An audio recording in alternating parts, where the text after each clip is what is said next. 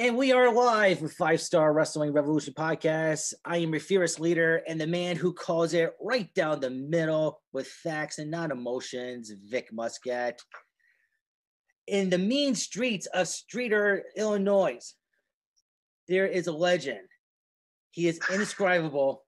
He is irresistible. He is unforgivable, uh, unforgettable. A, a true patriot. Hey,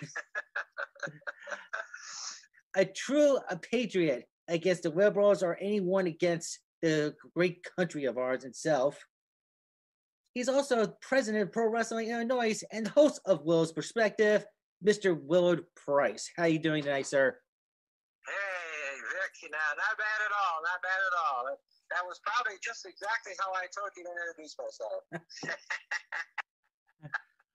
right off right off the bat, I just like, like to say, ask, why are people like people who are Republicans a lot cooler to talk with than Democrats, like liberals? Uh, I think basically is we deal in reality, and the Democrats, I, I don't know where they're at. Uh, they're somewhere. They're so far left that uh, they they almost come back right. it's just if I like I we've gone we've talked about the elections and stuff like that, and we don't see eye to eye with 100% of things. But if we don't, it's not like what liberals do. We'll cut you off, block you, cut you off. You are like dead to them. And I just don't get yeah, that. that. Yeah, that's uh, you see, that's the that's the beauty of being friends who have different opinions. We can agree to disagree. We we, we take opposite sides.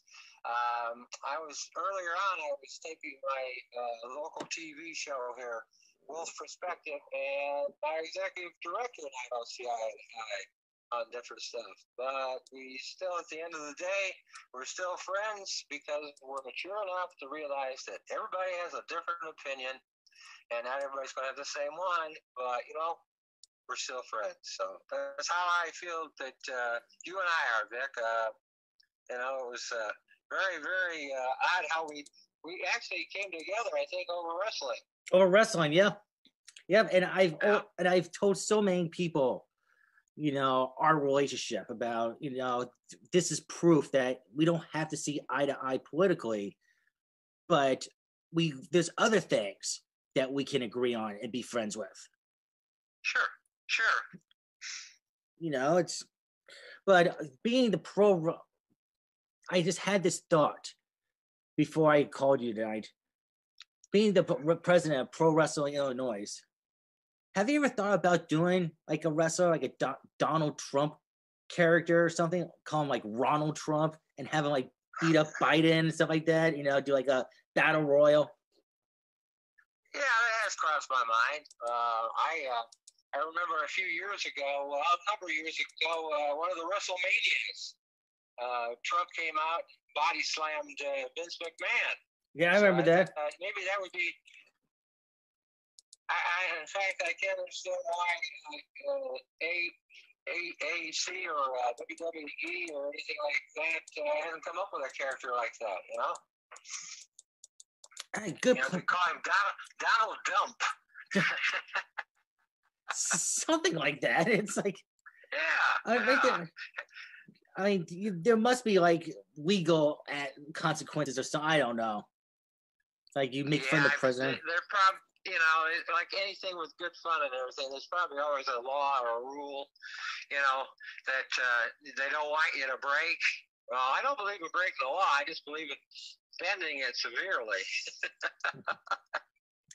Speaking about pro- wrestling Illinois, how is that promotion doing? Uh, we're doing pretty good. Uh, we're in the business actually of working with other pro wrestling uh, organizations. Uh, in fact, on the t- last uh, couple weeks ago, on the 10th of April, we had the uh, for the first time in about three or four years, we had a live wrestling match out at our local, uh, what we call the Romer Romer Arena, out at uh, one of the local uh, motels with uh, Powerhouse Wrestling Extreme. And this was their first time back in the Streator in their new identity. Before, uh, I was associated with Powerhouse Wrestling, In fact, I, I go back all the way to 1993 when I first uh, became involved with them, and it was underneath a different uh, ownership. So yeah, we went out there Saturday night, or been two Saturday nights ago. It was on the 10th, and uh, had a great time. Had a good crowd out there for the first time. Uh, first time being out of Romer's, and uh, in fact, they, they went over so well that uh, uh, we're going to come back in the future. Uh, Powerhouse Wrestling Extremes will come back in the future. So nice. we deal with that. I'm dealing with some other wrestling promotions. Uh, in fact, I'm dealing with one now uh, out of South Bend, Indiana. And for everybody out there that's not really familiar, that's about oh about 200 miles, 240 miles from where I'm at here in the big city of Streator, So we're talking about having a match, uh, a promotion event in uh, June. Nice. That's that's really nice. So everything's oh, yeah. everything's yeah, so. coming together, opening up for you. And have have you gotten your vaccines yet, or do you not believe in that? What's that? Have you gotten your shots yet, or do you not believe in the vaccines?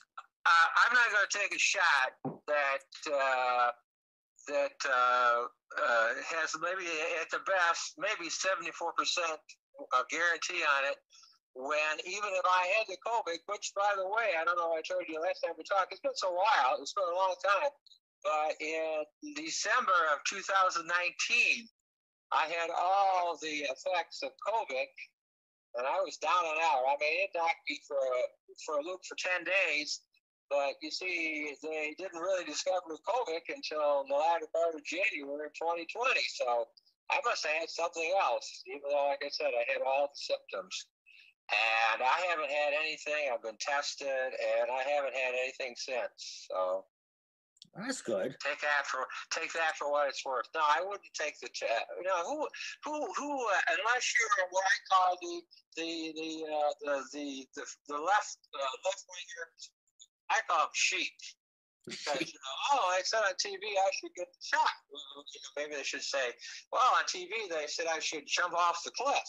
Uh, they probably do that too, I guess. Hmm. and here, here, here's the one thing that really just gets me all kinds of upset. Is people by themselves driving around the car with a mask on. Like, who the heck is going to infect you you're driving by yourself? So, yeah, it's, uh, I don't call it the pandemic, I call it the democratic panic. And uh, I think we've talked about that before. Yeah. So no, yeah. I'm not getting a shot. I, most everybody I know uh, is not getting a shot. I took a little survey. See, I have almost five thousand uh, followers on Facebook. Jeez, that's and good. about seventy percent of them have something to do with the wrestling world. And they're, they're on all 50 states. Canada, I have a real good friend up in uh, Ontario. I even have uh, relatives in England, and uh, nobody's getting a shot. And, uh, you know, I, I could see if the big thing is if, if you have a good uh, uh, immunity system, which I do, uh, I take a regimen of six different vitamins and supplements every day. I have for like the last 18 years. Mm-hmm. And uh, I don't think I need the shot. Matter of fact, why would you trust something that, uh, first of all, is experimental? Uh, it was rushed to uh, Operation Warp Speed in six months. I checked this out. See, I, I don't take anybody's word. I, in fact, my middle name is Thomas, so I guess I'm a doubting Thomas. But I check these things out. It takes anywhere from three to five years for a regular medicine to be approved, to be tested. This hasn't been tested. Right now, we're testing. Right now, the people getting the shots are the lab rats. So I just talked to my executive producer, like I said today, on uh, Will's perspective, and he just took his second shot yesterday. He came in today, and he looked terrible. He looked like death warped over. He was having circulation problems and everything like that. And I said, "Hey, you know what? How's how's that cure?" And he just kind of smiled at me. We we went on with the show.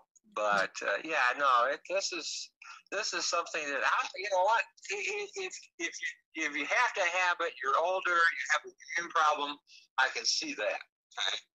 But what happens when you're in your 30s, 40s? What happens 20 years from now? 30 years from now? You know?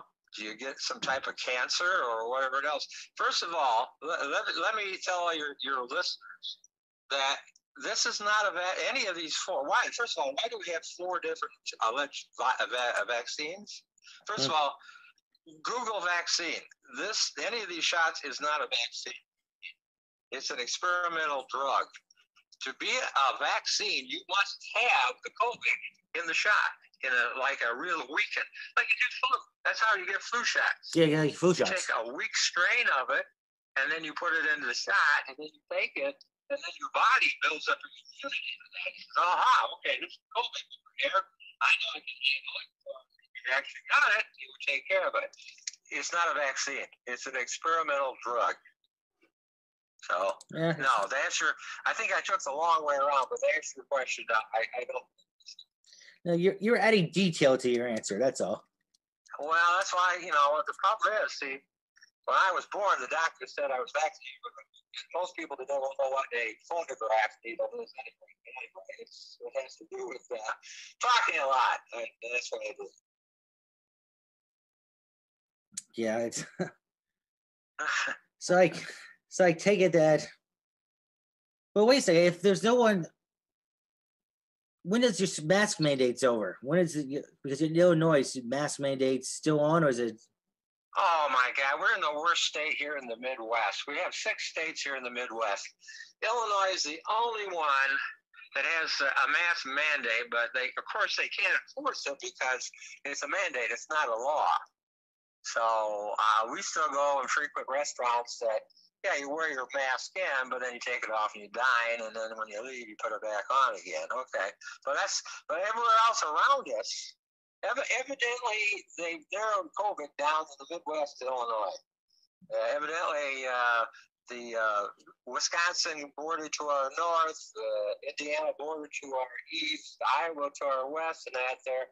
Evidently, the Mississippi River must protect us from, uh, you know, Iowa and all other places because Illinois is the only one. And by the way, Illinois is the only Democratic state that's doing it here in the Midwest. So let that be your guide.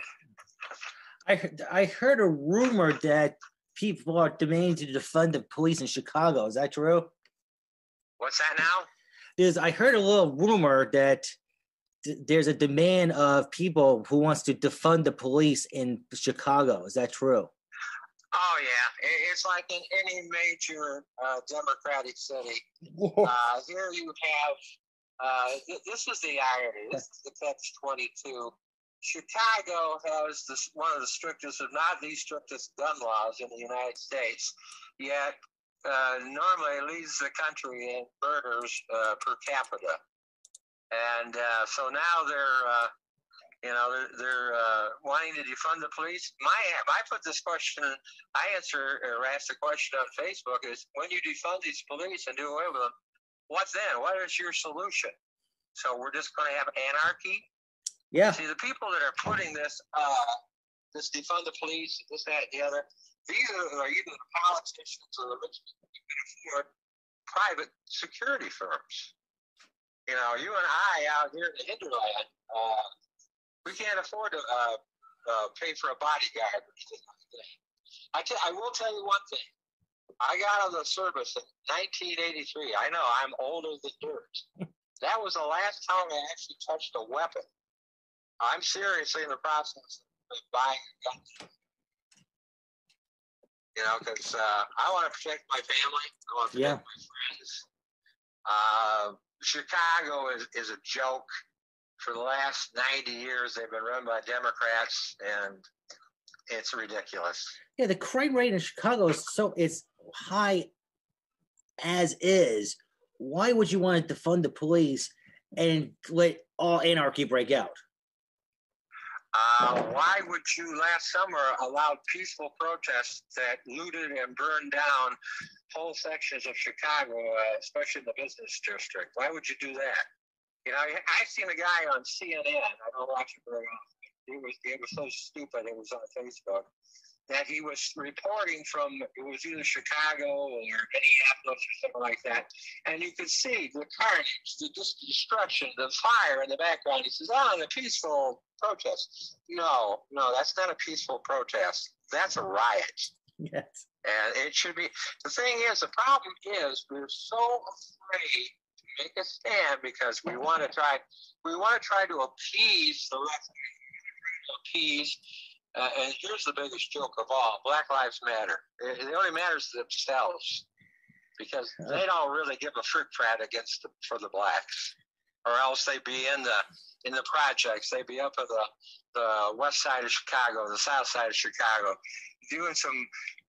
Actually, you know what? If you're in history of student like I am, the, the Chicago was better off when Al Capone ran it in the 1930s. The mobsters, yeah. head mobster. He was the one that put out the soup kitchens during the Depression. So, and, and, murder, all there was murder up there then was rival gangs, either his or Bugs Moran. And of course, the most famous one is the St. Valentine's Day Massacre, 29. But that's where the other gang members. So, yeah, it's uh, Chicago. Uh, I never thought in my almost 71 years, I'll be 71 next month. Everybody can wish me a really happy birthday. That I would ever see this country the way this. It's, I just, I can't believe it. No, this country is. And I, it's just the thing is though, you you ask, you know, liberals, they say it was, it was all Trump. You ask um, conservatives, they would say it's all Biden. Biden screwing everything up it's hard to because I see things both sides. That's what sucks about this for me. I, okay. I I see both sides. That thing, but I will say though, Biden is disappointing me. I thought everything would be. I mean, he pretty much wrote checks out, made direct deposits. Everyone says he's great now, and that's all he's really done isn't it? Uh, he's even worse than that. He has broken the federal law when it comes to separation of uh, of uh, the different uh, divisions of the of the uh, government. Uh, he is by executive order. He is legislating. He does not have that right. Only the legislature, only Congress can create laws he's he's doing that. He's he's he he's, he was not prepared to take over, and I don't think they the, the Democrats really did care to take over. We are being invaded in the southern border. I mean, that's just that's just you know ridiculous. He doesn't want to deal with it. He assigns his vice president, or as I say, the president of vice. And she doesn't want to go near it either because they figure the longer they can ignore it, you know, these people are coming in. I, I am not cold and cruel and heartless.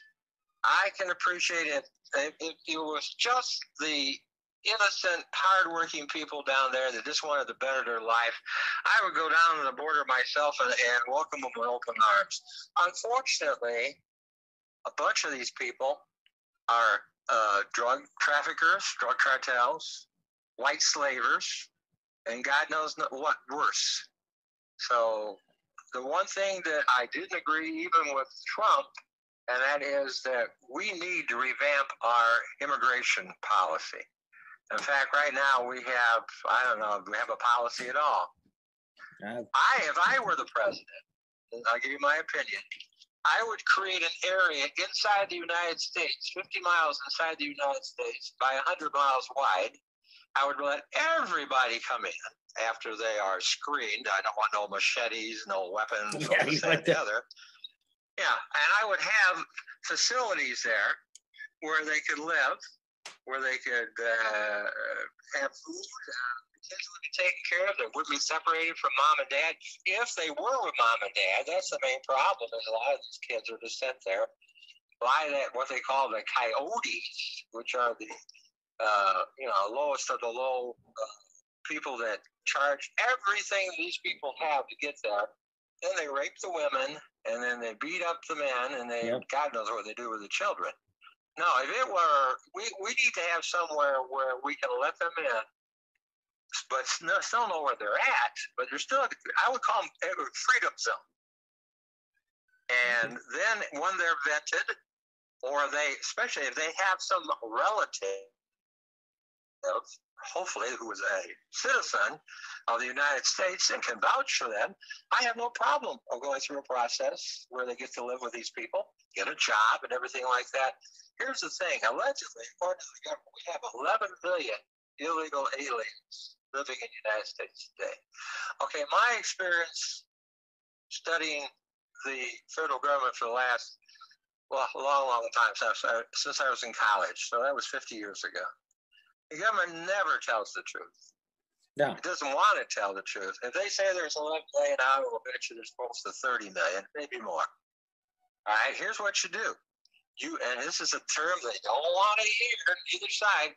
I would grant them amnesty if they can prove they have been living a law-abiding job or, or life, have a job. If they have like uh, youngsters, like young men or women, are like 18 to 25 or something like that, you volunteer to listen to our service for say three years. And what you do, and you do really well, and you, you get out and you're fine and everything like that, then your whole family is granted citizenship. Because there's no way we're going to get fined or remove 11 to 20 or 30 million people. And you know what? The problem is that 99% of them people are hardworking, honest as the yeah. day is long. Like I said, they, they, they, they emphasize the criminals, which come in, but I have bet you 90, 90 95% of everybody who's come across the border illegally is, is not a criminal. But we only hear about the ones that are, and they cause all the problems. So that would be my President Price. I have trouble. I think if you're elected to uh, city council here in Streator, but yeah, President Price had that. That's what what I would want. Uh, that new type of uh, immigration system. I think it's fair. I think we solve the problems and everything like that. But then again, I don't think I'd really get support on either side because there's no money in it. Yeah. If there's not graft. And that's where we have the problem in the immigration today. There's graft, there's kickbacks. You can't tell me that along the border, everybody comes in with drugs and everything like that, and uh, they're not stopped uh, I'm sure there's, and I'm sure there's a lot of law-abiding sheriffs down there. I'm sure there are, but I'm sure there's some other ones that, for uh, you know, let's put it this way: the one thing that really, and I'll just finish up here because I think I'm dominating your show. No, don't worry about it. Go, go, go. Way, the one thing that I found out about years ago, it was called the history of cocaine and how it got that way. It's on the History Channel. An ounce of cocaine which is grown down in either Colombia or somewhere like that, by time it gets to the United States, it goes up 20,000 times in price, cost. Now, there's there's the problem. We have created with having drug laws here. We have created a black market now, if anybody, and of course you're not going to find these in the government because the basic economics, I legalize all the drugs. And of course, people, oh my God, there'll be raging, there'll be drug queens and killers and rapists and everything. No, no. The people are getting it today and they're paying through the nose for it. You know what?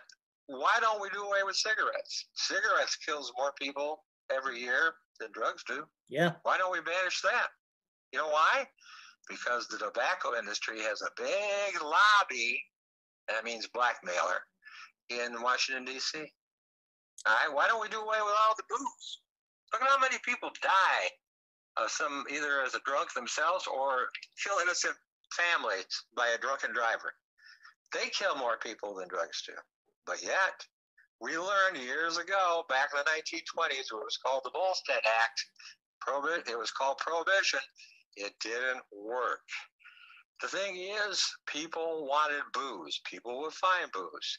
If it hadn't been for prohibition, the government's way of trying to do temperance, once again, anything the government tries to do usually fails because they just don't have any experience with any creativity. But that's what caused prohibition. I'm a history major, so I love to talk about history. The the my fiance is in the background chuckling. Uh, yeah, I talk a lot. But uh, the what you call it, uh, the prohibition led to the rise of the mafia, the Cosa Nostra. Now they hmm. had a product. See, before that, you had the criminal mobs in New York, Chicago, Detroit, on the West Coast. But now you had a common thing. You just didn't do racketeering. You just didn't do prostitution. Now you get this booze. People pay anything for booze. Same way, same example for with the drugs. I say abolish the drug penalties. You need to have programs where people who are just naturally, because of their their body uh, systems and everything like that, are going to be addicted. All right, instead of sending them, eighty percent. I think the last uh, numbers I saw, eighty percent, and that's the reason why we have overcrowded prisons and everything like that. Are not hardened criminals. They're not uh, your mass murderers or rapists or anything like that. There are people that have been caught, sent up for drug violation hey, the money it takes to house them, let's create some, you know, let's put that into drug rehab programs. But they don't want that. Once again, that would benefit mankind. And Congress people don't want that. That's the reason why they're there so long. Well, people are fake these days. I mean, just like everyone's hero, LeBron James. Yeah, yeah. Look at that. This man is a great great leader and everything like that because he was born six foot nine, weighs 230 pounds, and can dunk a basketball. No, he's not. But people listen to that. Yeah, it's, you it's, know he he blame he blames us whiteys, and yet I don't have five mansions. I don't have like 20 sports cars. I certainly don't make 43 million dollars a year playing a, a kids game. So you know they listen to them, and then worse yet, they listen to Hollywood. Hollywood people out there, uh, they live in an imaginary world because that's what they do for a living. And plus, they have to have scripts that tell them what to say. So we should be listening. The, the other night, you want to think that Biden's speech was a joke? The Academy Awards, the Oscars, oh, jeez. have the lowest rating in their entire history. I heard about that. Yeah, because all they were going to do was slam and say it was the police and this thing. You know what? I saw that incident. Most everybody, if, if, if you haven't seen it, you're not you're somewhere in the uh, tropics of South uh, South uh, what do you call it South Pacific or somewhere far off the jungles or something. And yeah, the, the police officer should not have put his foot on that, that guy's neck. I mean, that was just uncalled for. Yeah. But you know what? If it hadn't been for that, it would have been something else. They were looking. That was the that was the spark. That's what they needed to have the summer of just burning down. You know, this peaceful, this, that, and the other. I was in the national after the army. I was in the National Guard. Both times I was trained on riot control. They had no riot control. There, first of all, they they uh, Trump made the big mistake of saying, "Well, uh, let's let the governors do this."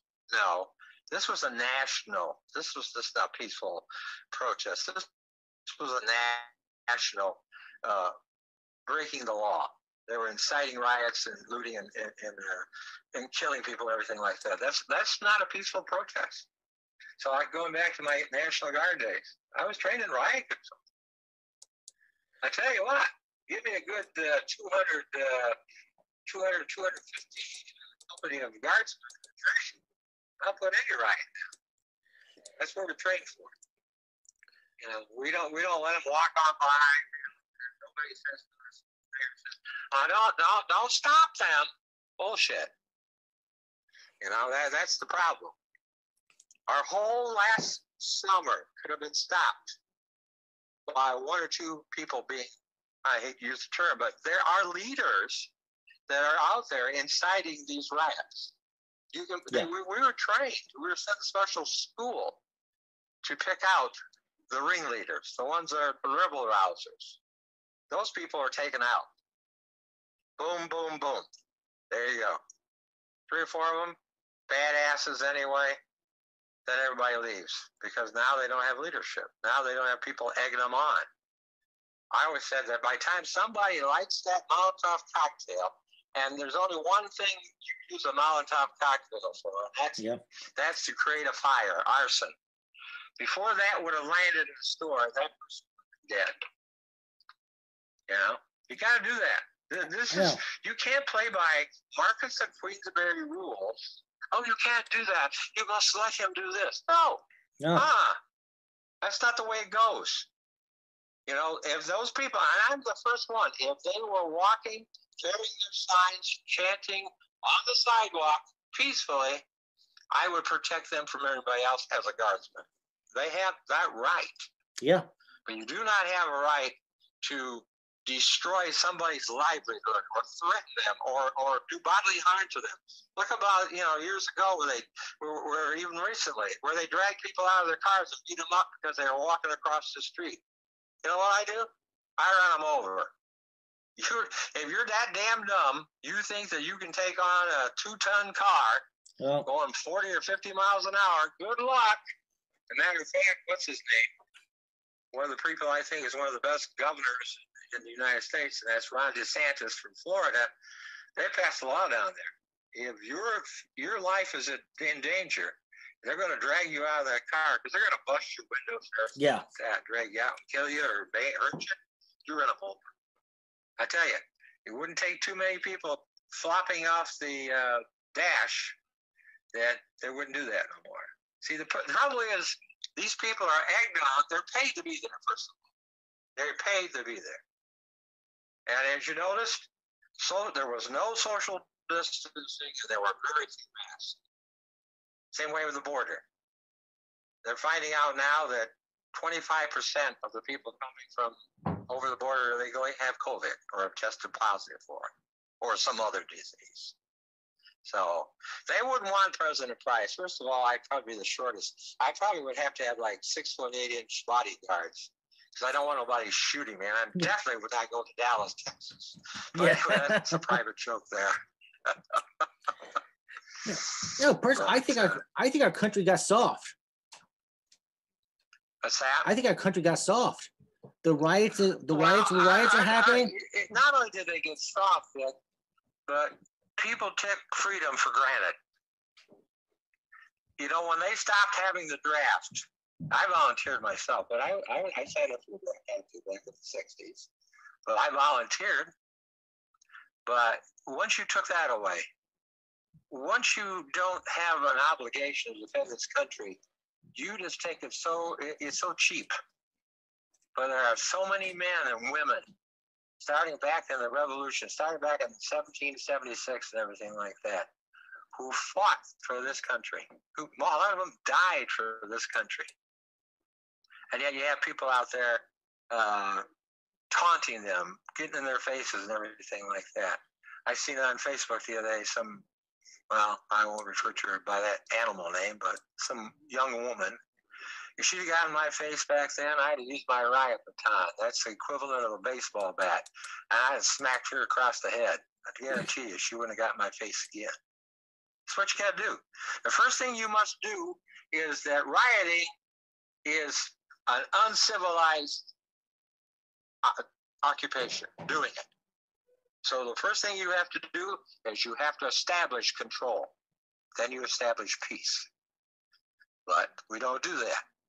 Trump wouldn't order them in. You know, oh, it's up to the uh, uh, governors. Governors in that. I would have said, get your ass in there and put down that uprising. If you were coming in within 24 to 36 hours in Minneapolis and come in and I mean, like, just put them down. I'm not talking about killing. I'm just talking some uh, water cannons, some tear gas, and some riot batons. And we were backed up by 20 or 30 men with rifles. But we established, we established, uh, I, I just missed the, uh, I got in the guard just after the 1968 when they had the, the uh, riots up in Chicago at the uh, Chicago Democratic Convention. My unit went up there with other units. Within three or four days, order was restored. You know, I would have never allowed them out in uh, outside out there in uh, uh, Oregon, where they took over a part of what was uh, Portland. They took over six blocks. Yeah. They would have they would have lasted two hours out there. I'd have swept in and took them all out. I would have hurt them, but I would have hauled them out. You got you got to establish control here. You got to you don't have it. protect the country. You got to protect the city. Exactly. And I keep asking on Facebook to all these people on these, police departments, what's your answer? What, what, what is the thing that's going to take the place? And they never have it because there isn't it.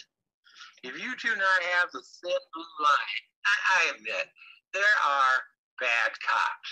They're like bad bakers. There's bad bad firemen. There's bad people that do whatever. They're just bad people. I don't know what happened to them, but they're bad. Yeah. Okay. You don't let, as the old, the old saying is, you don't let a few rotten apples spoil the whole barrel. Yes, those people, what he did to that guy up in Minneapolis, he should have been charged, but it should have been murder. Because I don't think he went out that morning and said, you know what, I'm going to find me a black man and I'm going to put my foot on him and kill him. I bet you if you find out, and first of all, here, here's something that we, we have to defend. I know he's he's a cop. He, he was on trial and everything like that. But what if that were you and I? Here's a crime we just committed. It's been all over the papers, Mhm. all over the news in Minneapolis. And where's the trial held? Minneapolis. The first thing that should have been done was a change of venue. Put it out in Podunk, Idaho. Yeah. First of all, most people out there are probably a little smarter than what they are in Minnesota, from what I've seen. But you know, and, and you get a fair trial, and then, then he didn't. The judge didn't seclude the jury, but he found out what one of the, the worst example, and, and I'm I'm including AOC in this too. But Maxine Waters is just vile. Uh, she's just a terrible person. She went up there to incite them. Okay, so the judge heard her say this. Okay, don't you think the jurors heard it too? They were intimidated. In fact, one of the reserve jurors was on one of the programs that actually tells the truth most of the time. It's not any of the other ones, uh, and said that they were intimidated. They knew that if they, and, she says, "I'm not too sure that you know this being committed capital murder. Anytime you any of the murders, murder one, or two, or three, there has to be uh, and this I learned from a friend of mine who's a lawyer, there has to be intent. There has to be pre, you have to decide that you're going to kill this guy. And there's no proof. Should he have been, a, should he have been punished? Yes. First of all, fired off the police force. And he should have been uh, found guilty of manslaughter in the first degree. All right. 75 years in jail. There you go. But when you have, and that was just, that was just a show trial Yeah. that Well, was just re- that was just ridiculous. The man was guilty before he. In this country today, unfortunately, Vic, you are guilty until you prove yourself innocent. you're right. We, you know, we have constitutional rights, but why? It says right there. There's there's a big. I've been to Washington D.C. I've seen the big original uh, Constitution behind all the guards, the frame, the window, the plexiglass, wherever it is, or bulletproof glass, like that. But to get your rights, even though the, the, the Bill of Rights say you have rights, you have to go to court to get your rights. Why? It says right there in the Constitution freedom of speech, freedom to of religion, freedom of, of assembly. Number two, why would you want to try to take away weapons from innocent law abiding citizens versus the ones that really do it? Do you know how many members, and here they, they come down on the National Rifle Association? Do you realize I don't have a rifle yet? I joined the National Rifle Association. How many of those people that committed all these mass murders, how many were members of the National Rifle Association? None. Yeah. It's done by criminals who don't obey the laws. It's done by people who unfortunately have mental health issues. I, I hate to keep calling them crazy, but that's what they are. And they they wouldn't follow law i- at all. So why are every time there's a mass shooting, we have to have stricter gun laws for innocent bystanders, people who are law abiding? Why is that? Why does a government want to take your weapons away? Because that's the only thing we have left between us and communism, Marxism, whatever it is.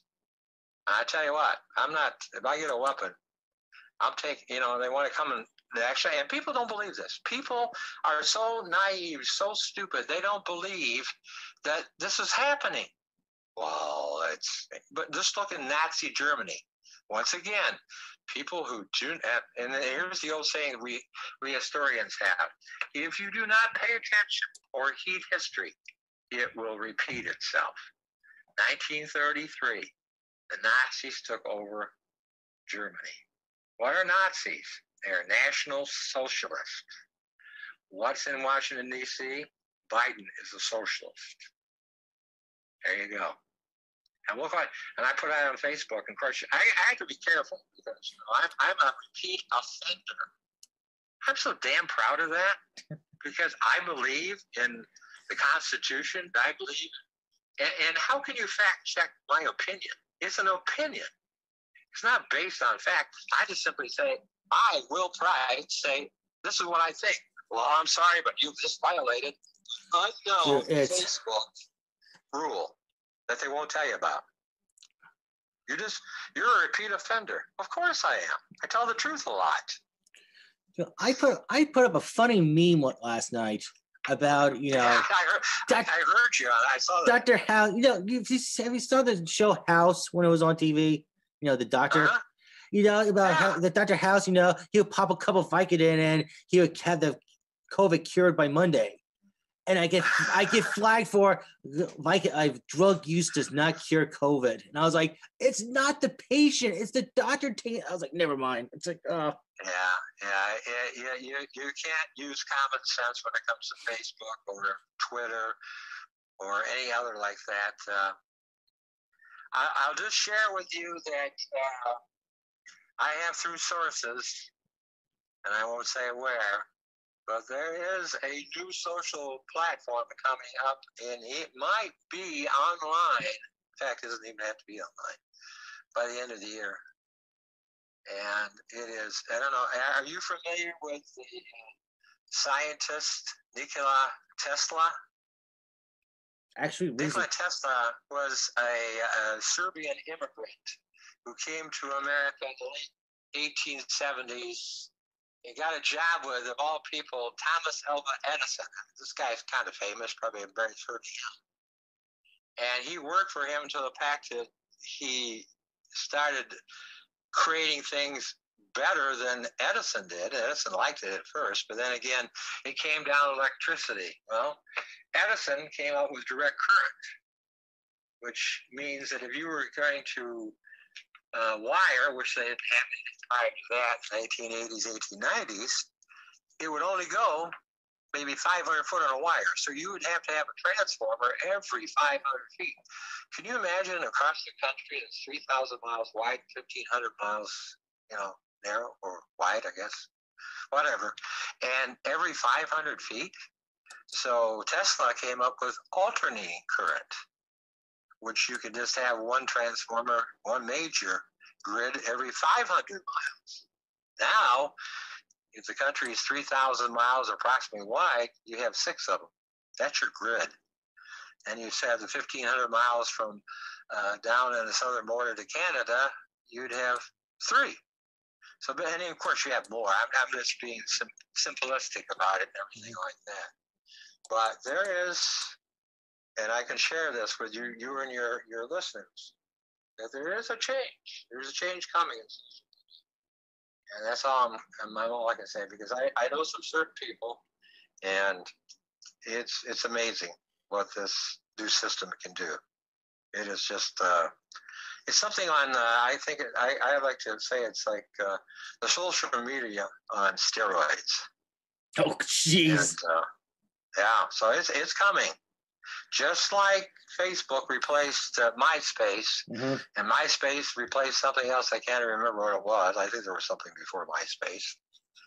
This too will be replaced, and uh, it won't. It doesn't depend on any other social medium like uh, what is it? MeWe. Uh, what's the other one? The Parable, Parable, whatever it's called. They all depend on some other uh, social media to get it out there.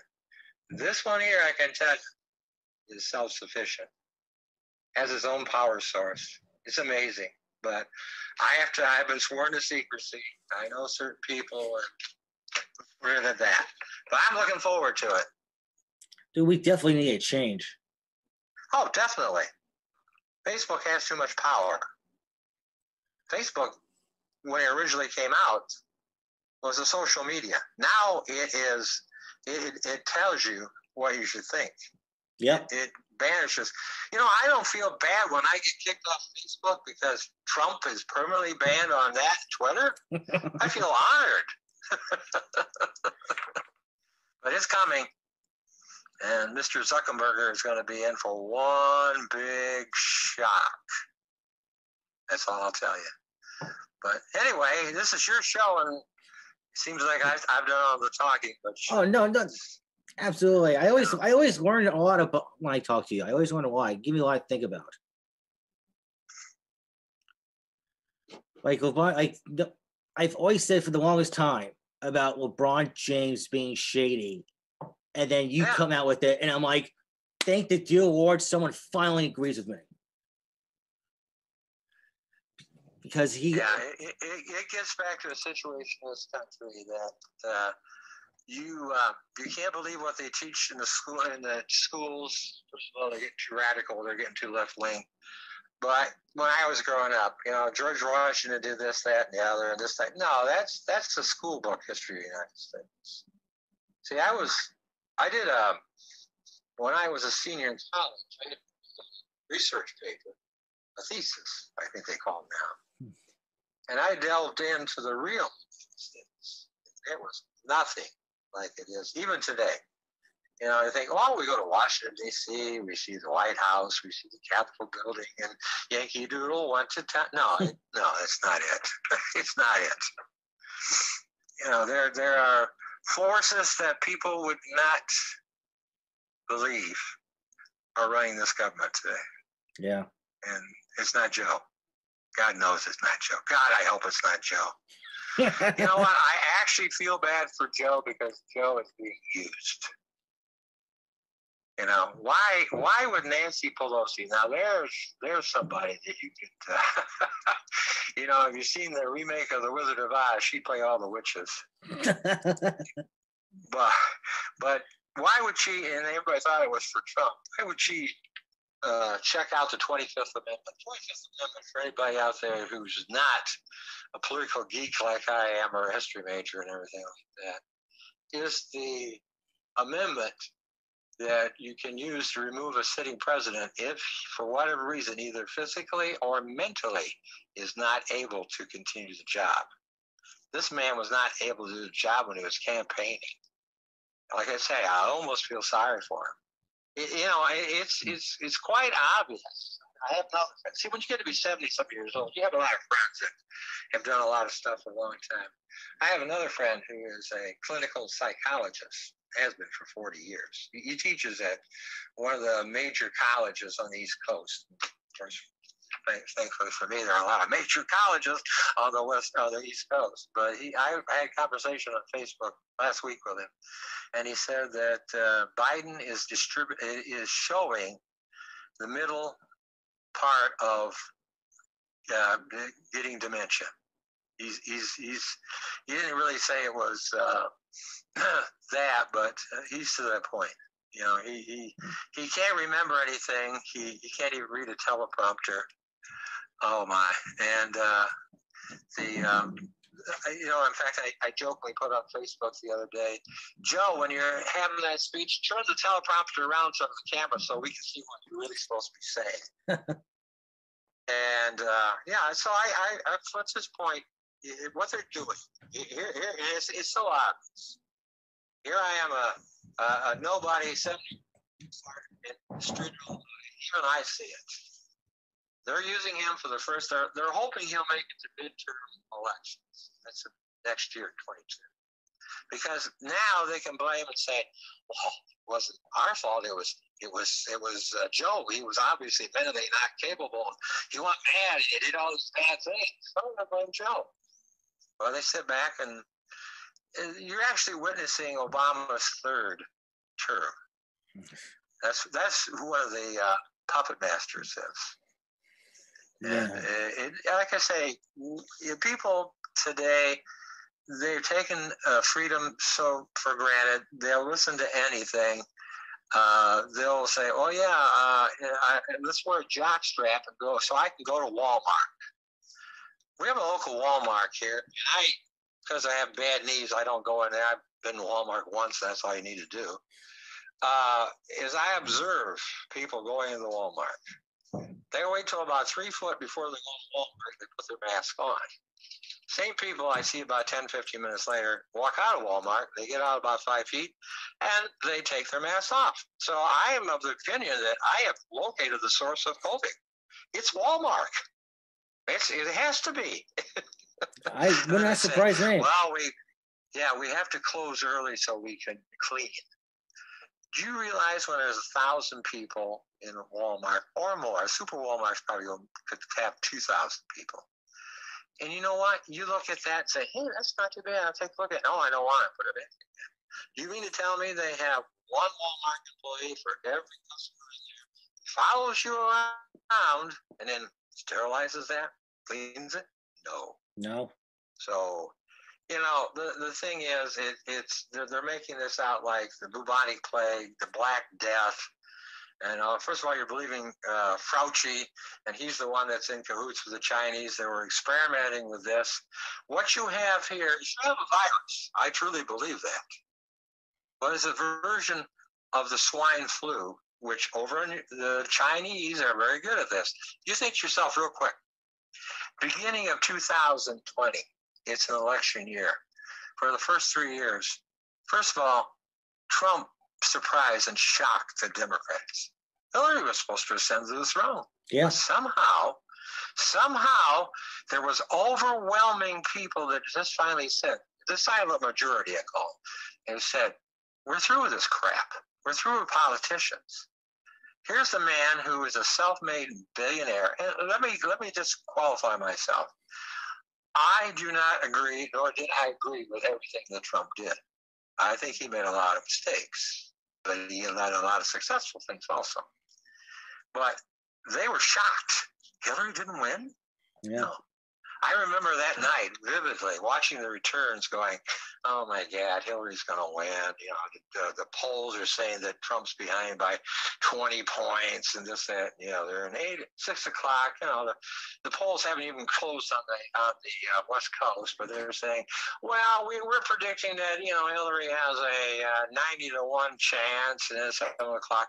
Well, Hillary is at 56 to 1 eight o'clock. Hillary is like 20 to 1. Nine o'clock, Trump is president of the United States. What the hell happened? You know? And now this last election. This is the biggest joke, hoax. Started. You see, the problem is I have conspiracy because I'm one of the few people that I was 13 years old when Kennedy got assassinated. Dallas, Texas. I can remember exactly where I was at in school.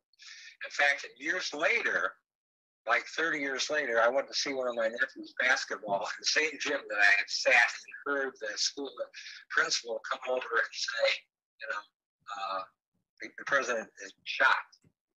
And I still got the same cold feeling. So hmm. when, it, when I'll just summarize it because I think we're getting close to the end of the show. But uh, no, uh, the, the Chinese didn't like Trump. He put him in place. Democrats didn't like it. So what do we do to distract everybody else? Well, impeach somebody on the stupidest of impeachment charges, which weren't impeachment charges, not by the not by our Constitution. And then let's have this mock trial the Senate. Where was that? That was in January of 2020. What happens then? Nobody can do anything. Washington's kind of paralyzed. The senators can't do anything. They're stuck there for 12 hours. They can't even have phones or anything like that. And then all of a sudden, COVID. what are the three things? I'll, I'll just summarize. What are the three things that you had to stop Trump for? You had to destroy his economy. The economy's growing great. So you can't say, well, Trump's economy is terrible. It's not. It was great. You have to stop him from all these massive uh, these rallies where there's anywhere from 20 to 50,000 people all the time. Has better he had better figures, attendance figures than the Beatles did in their prime. Okay. Third thing, we have to find some way to take the attention off Joe Biden. Well, it's COVID. He has to hide in his basement. He can't come out. There you go. There is what happened. I will bet you anything.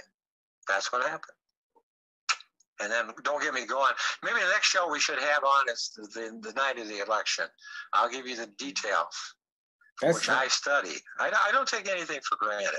Worst thing they can do on Facebook is put me off for 30 days because now I have nothing better to do than start looking up stuff. There you and go. You'd be surprised. You'd be surprised at what you can find on Google, the internet, and everything else. So anyway. Hey, something you know, just, that's just them giving you fuel giving you time off on Facebook to come back even stronger. Oh yeah. Facebook, Google, and uh, Twitter, or I call it Titter, uh, blanks the country on what the president, well, I don't want anyone to even use the term, Biden's son did. Biden's son is a crackhead. Two examples of crackheads. You have a crackhead that got away with everything because his daddy was vice president of the United States. And then you have Mike Lindell, the president CEO of Mike's Pillow. He was a crackhead. Now look at the difference. Somebody reformed Mike Lindell, and somebody didn't. There you go. So anyway, that's my story, and I'm sticking to it. I think about. I haven't seen Joe Biden, uh, Joe Biden's son for a while, so I can't really. He's he's he's. Uh, they they've forgotten about his laptop. They forgot about this, that, and the other because we don't. We we have a politicized Justice Department. We have a politicized FBI, and that's terrible because most people that work in the Justice Department are honest, hardworking, want want the truth to come out. Same way with the FBI. 99% of the FBI are, are great people, men and women. It's the top. It's the ones that control them. And we saw that. Yeah. And we're seeing it now. So they'll probably come and visit my house now later on because they'll hear your broadcast. And yeah, I impressed. I impressed my uh, producer on Will's perspective by saying, "Yes, I want to be on Vic Muskrat's, uh, you know, podcast." And he, he gets all over the New England states. yeah. Maybe go further than that. I don't know. Maybe I was limiting him. No, I, I'm number five in Costa Rica. Ah, okay. Good. I don't I don't Good. know how I pulled that off, but you know, okay. and we got to do this again another time. Oh. I, I would suggest uh, the thing that we do next time was on the Kennedy assassination. We can do that easily. Things I think you'll find things fascinating. I think most of the people, most of the people are not alive today. You know, I was 13. I'm going to be 71. So most of the other people have died off. But I'm, I kind of made it my life's mission. I'm the only 14 year old when I was in high school next year to get my copy, my paperback copy of the Warren Commission, and within the first two or three hundred pages, realize it was a bunch of bull. Hmm. So, yeah, if you want a good story, you want a good show, yeah, uh, definitely. I'll give you the exclusive on it. Definitely, we got, but this time we got to do it sooner than later. Oh yeah, definitely. I think last time we had it scheduled, I got sick or something. Yeah, something, something happened. Like, yeah, yeah, something like that. Yeah, I, I'm gonna, you know, I'm gonna do a uh, every couple months or something like that. Whatever, it doesn't make any difference because, like I say, how hard is it for me to sit at my kitchen table, watch my dining room table right now? I'm doodling and I'm talking, you know, on your podcast. So it don't really get any easier. Yeah, really simple. yeah, but you know, I, I, and I think it's therapy for me tonight because I was all this last couple weeks, and especially last night, was the, was the, was the was the one that really got me upset and everything like that. And I, and I've been, and you can ask my fiance and everything like that. Ever since this this mock election, this fake election, I have been just really on edge. I have just really have had fits of depression. I've got higher than a kite. I get mad because I don't. I hate being lied to. Yeah. And I, I know a lot of men and women who served this country, and a lot of them have died. And uh, I'm not going to shut up.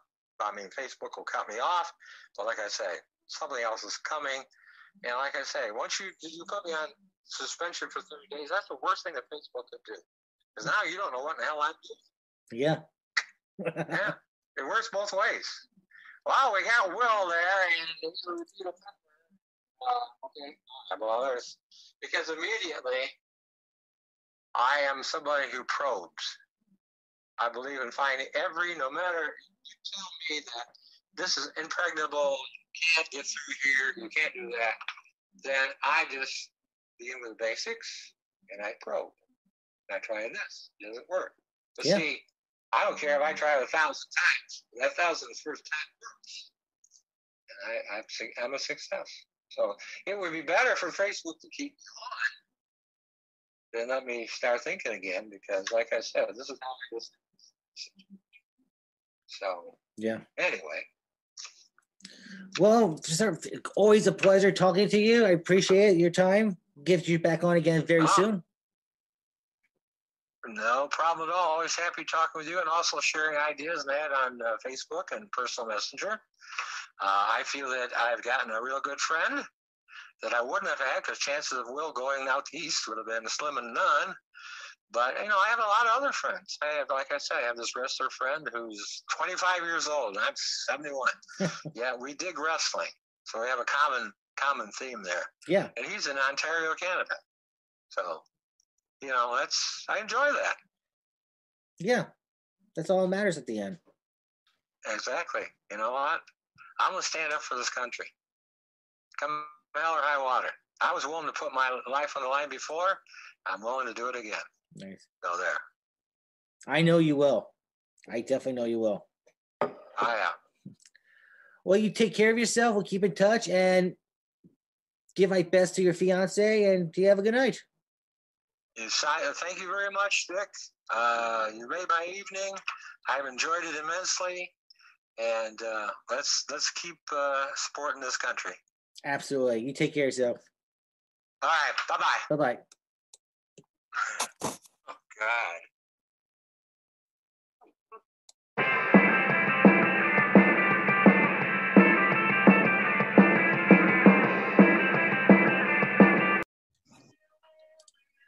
And we are live with the five star wrestling revolution. I am the man that calls it down the middle, Vic Muscat. You can catch all of our episodes on our Facebook page, Vic Muscat, um, not Vic Muscat Revolution. That's the, the old show, the five star anything can happen live. Five Star Wrestling Revolution on Facebook and all of your favorite platforms in the podcast world. But today is not about the podcast. It's not about me. It's about the man who is on such a hot streak. No matter who you are and feel about this man, you gotta be impressed. This man makes wearing pink cool again. and on Saturday, May 8th, Southern Violence Wrestling presents it was it was all a dream in Athens, Georgia. Bell time at seven o'clock. You'll get to see the man from your wildest dreams, the pickup artist Shane Mako. How you doing? I'm doing good. Oh, you can also throw in Mr. Swipe Right now because we got that going on. Mr. Swipe Right. Swipe so, right Tinder. That's cool. Yep, yep, yep, yep. We got that in there. So what the hell My happened? My girlfriend does not like that at all. She gave oh, me the she gave me the meanest face when I swiped right on that. She, I was just like that. She just head just came up snarling. Well, it's like on the in wrestling. Hey, it's like you the, like, you're asshole, but you're the coolest guy I've ever talked to. Yeah, and then and then you know it, it, it is part of it. It's, it's the whole swipe life. You know, you know where society is on all that. I mean, we swipe for everything. So my thing is, is when you think swipe life, it doesn't all necessarily have to be in the realm of that. I just feel like we're all swiping, we're all sitting there scrolling, we're all doing all this on our phones constantly. So we want everybody to back that up. It's like you know, we all know we do it. Let's not let's not pretend. You're swiping right because you want to see multiple Instagram pictures on the Instagram posts. That's all. See? That's all it is. She's gonna lose it. She's gonna throw something at me here in a minute. You can see, oh. Make sure she look at your history. That's all. it's funny you say that because you have no idea. You have no idea. We'll we'll save that one for the real real show. it's funny because that, that is a you know that is a touchy subject. What is real and what is not? These the world of wrestling. Uh, so I know Yeah, we were talking about man, because last time we talked, you were like number one contender. You're on a hot streak. You had all these hopes and aspirations. Then I'm all of a sudden reading about, you know, new champion here, new champion there, you know, taking over the wrestling indie industry. And I'm like, holy crap, that's so cool. yeah. Uh, it, it was uh because I think last time we talked, I was in the tournament for the Black Diamond, which I didn't end up winning. So I did get you know I did win that tournament. Um, that started that, and that's where that's where Southern Violence is now. Me, Southern Violence, and my manager have they've kind of like we've we've hit like a mold because uh, the guy I'm going against was part of our faction, the Appeal. Well, looking at it now, it's like you know I've, you know we got a little we we had history where I won my title off of him at the other place. So now you know, of course, there's there's always been some kind of issue between us. We've always big smooth, you know. We've always had our. And we're- about to go on May. 8th, Trust me, because I heard what he said. That whole sweet wearing pink thing. I don't know why that's an issue, but we'll see about that. Not it's And- not, But no, you're right. It was, and I told you last time we talked. I told you, right? I told you that there was a wave, and I planned on riding it until it stopped, and it just keeps getting better and better, and it, and it, it, it has. It's it's been fun, and uh, I got the title, the heavyweight title at uh VCW.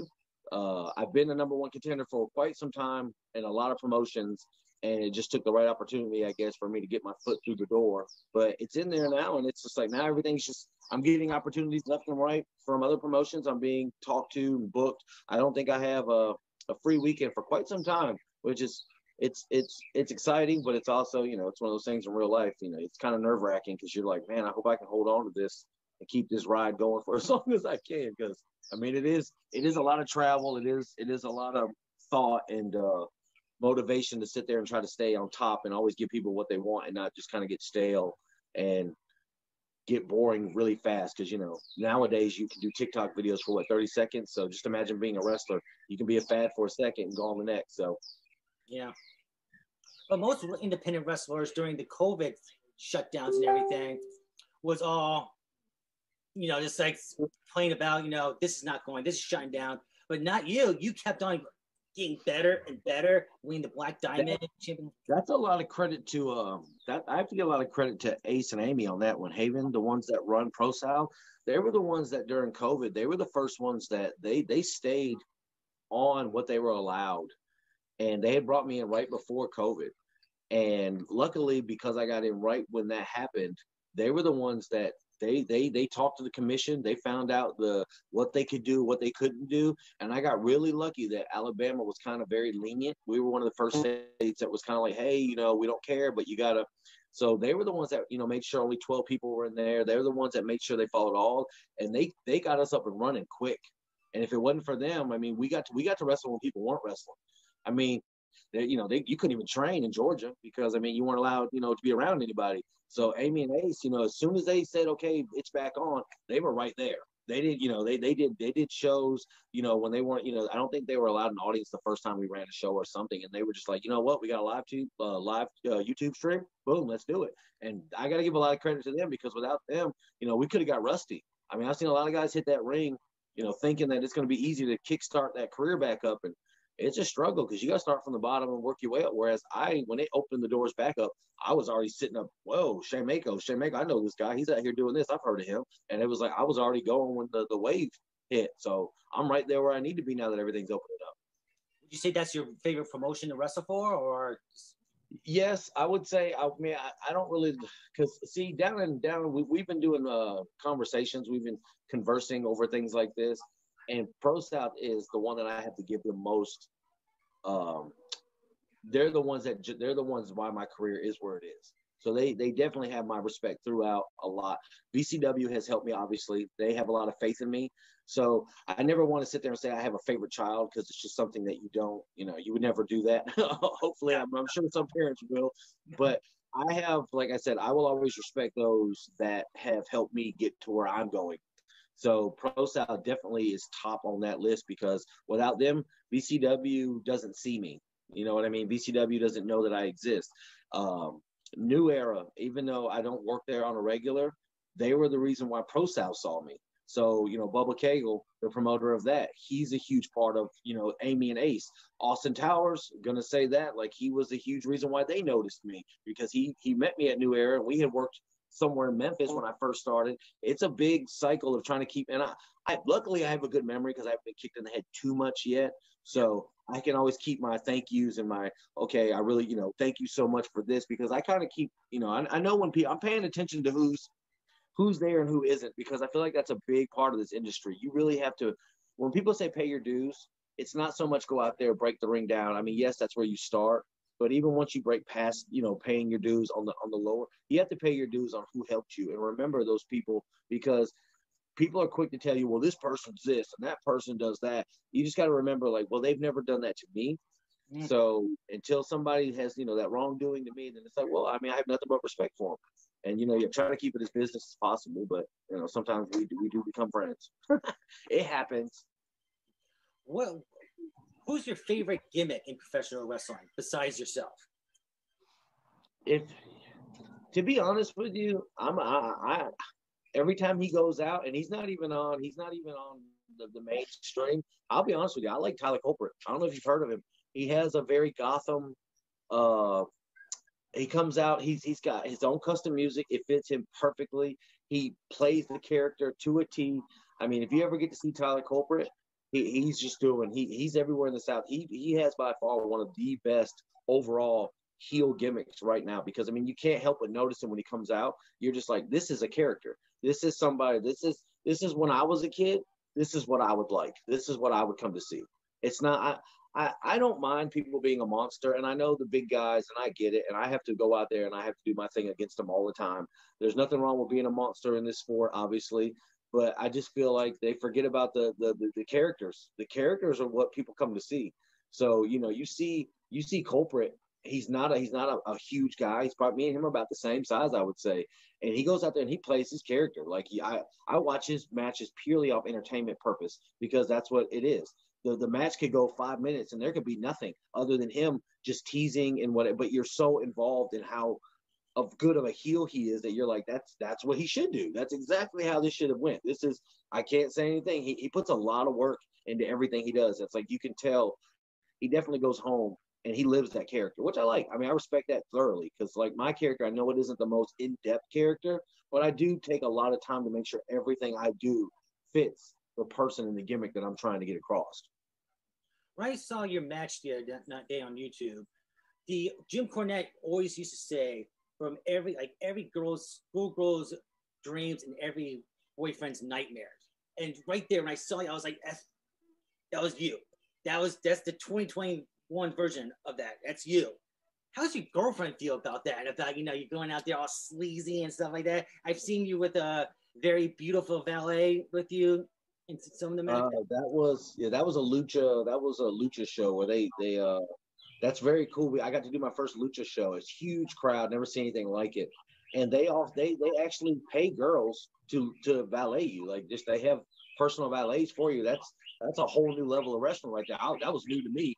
So you know, I'm getting ready to go out, and they're just like, "Hey, you know, here," and you're just like, "Huh? Oh, oh, okay." So you know, my girlfriend's gonna kill me. Oh fuck! I ain't told about this. I think, I think, I think with me and with with you know personal and then professional is I'm not trying to be.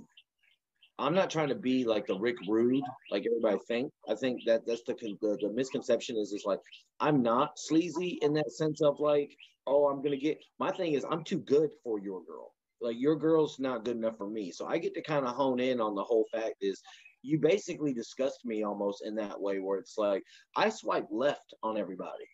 You swipe right on me. So that's the whole concept is it's like, you know, I look at people in the crowd and it's like I just I would swipe left. I swipe left on everybody. And it's like that's the difference. I'm better than everybody. So it's really not so much of oh, let me go out here and show you ladies like I'm not doing the Val Venis and stuff like that because I feel like that's been done. My thing is I'm like you said, I'm like a newer version where I'm just trying to be, I'm trying to bring the sense of newness to that old style where it's like if Rick Rude were alive today, how would he how would he portray it coming into the times? And that's how I see it. Rick Rude, I think he gave too much accessibility to him when he pulled a girl from the crowd and let them touch him. I don't want you touching me. If you touch me, it's kind of like, hey, where have your hands been? You know what I mean? Like, I'm Shane Mako. Like, come on, I'm Mr. Swipe Right. If if if we had both our phones out and somebody was looking at it, they'd swipe left on you, they'd swipe right on me because I'm better than you, and that's just the way it is. Rick Rude and uh, Val Venis wanted the girls. Hate might have hated everyone else, but wanted the girls. To be I want the you, you, are like, you're like get. I want everyone to get the hell away from me. You can look, but yeah, touch. Exactly, and I and I know that it happens to where you know they they end up and it's fine because it's like I'm not gonna, you know, obviously I'm the pickup artist, but that's the thing is I'm so I I can give you the craziest, corniest, stupidest line, and you're gonna fall for it because and then when you do, I just go, man, you're stupid, and I walk off. It's kind of funny. It's just kind of like showing you how bad you want me, but how I can just toy with your emotions. And that's why I always say, like, when everybody thinks I'm like an opportunist, I don't really think I'm the opportunist. Like, like I'm not an edge. I'm more of I can manipulate. I like to manipulate the situation. I like to get people on my side and then manipulate them into doing what I want them to do and then laughing at them when they do it. Like, did you really think like it was like that's just because everybody wants to be with Shane Mako. Everybody, everybody was like, oh, Shane Mako likes me. Shane Mako's cool. I want to be cool. And then it's like, yeah, yeah, we're friends. We're friends. Hey, go hit him. And then when they do it, I'm like, I don't want a part of that. I can't believe you actually fell for that. Goodbye. so you thought it was serious, really? Yeah. I, I just I I'm trying to like we we've we've talked about, but I'm definitely a manipulator in that ring. Like you've seen a lot of my stuff. I've had guys hold guys for me and then hit them with a finish and then pop up and hit the other guy with a finish. I mean, I've I've definitely manipulated people into doing my dirty work, and that's how I see it. I see it more of because I mean, you know what it was like to be in school. You, have seen the movies. You, you know what it's like when the the cool kid like Zach Morris treated Screech like crap. I mean, they were best friends, but you know he always had Screech do it because he wanted his best friend Zach Morris to acknowledge him. That's basically how I'm running my character. It's like I'll acknowledge you up until you've run your course because I just want my life to be easier. So I mean, if I have to step on a few toes, and don't get me wrong, there are guys I respect. Like there's there's a group that I run with that uh that I respect pretty heavily, and it's like certain people get that respect, but you have to sit, you have to fit a certain kind of mold to me. And a lot of people in in, in on this in my world, I'm just like, eh, are you there? I don't know. Maybe one day, but right now there's a lot of guys. You know, you got to. There's a cool level, and it's really, really high up there because we're trying to take cool to a whole new level. We want that NWO kind of cool. We want that. We want to break out that new. Holy crap! You know, Bullet Club, like you got on your shirt. Like we want that back. I gotta ask, what the hell's wrong with Detroit this year? Oh man, uh, On Johnson, they're about to waive him, and that just bothers me. Yeah, I saw that really... day, and I was like, they're usually pretty good. And I was like, yeah. really? Just to, and the fact is that we took a seventh round pick and we're gonna let him go. We're gonna let Kerryon go over that.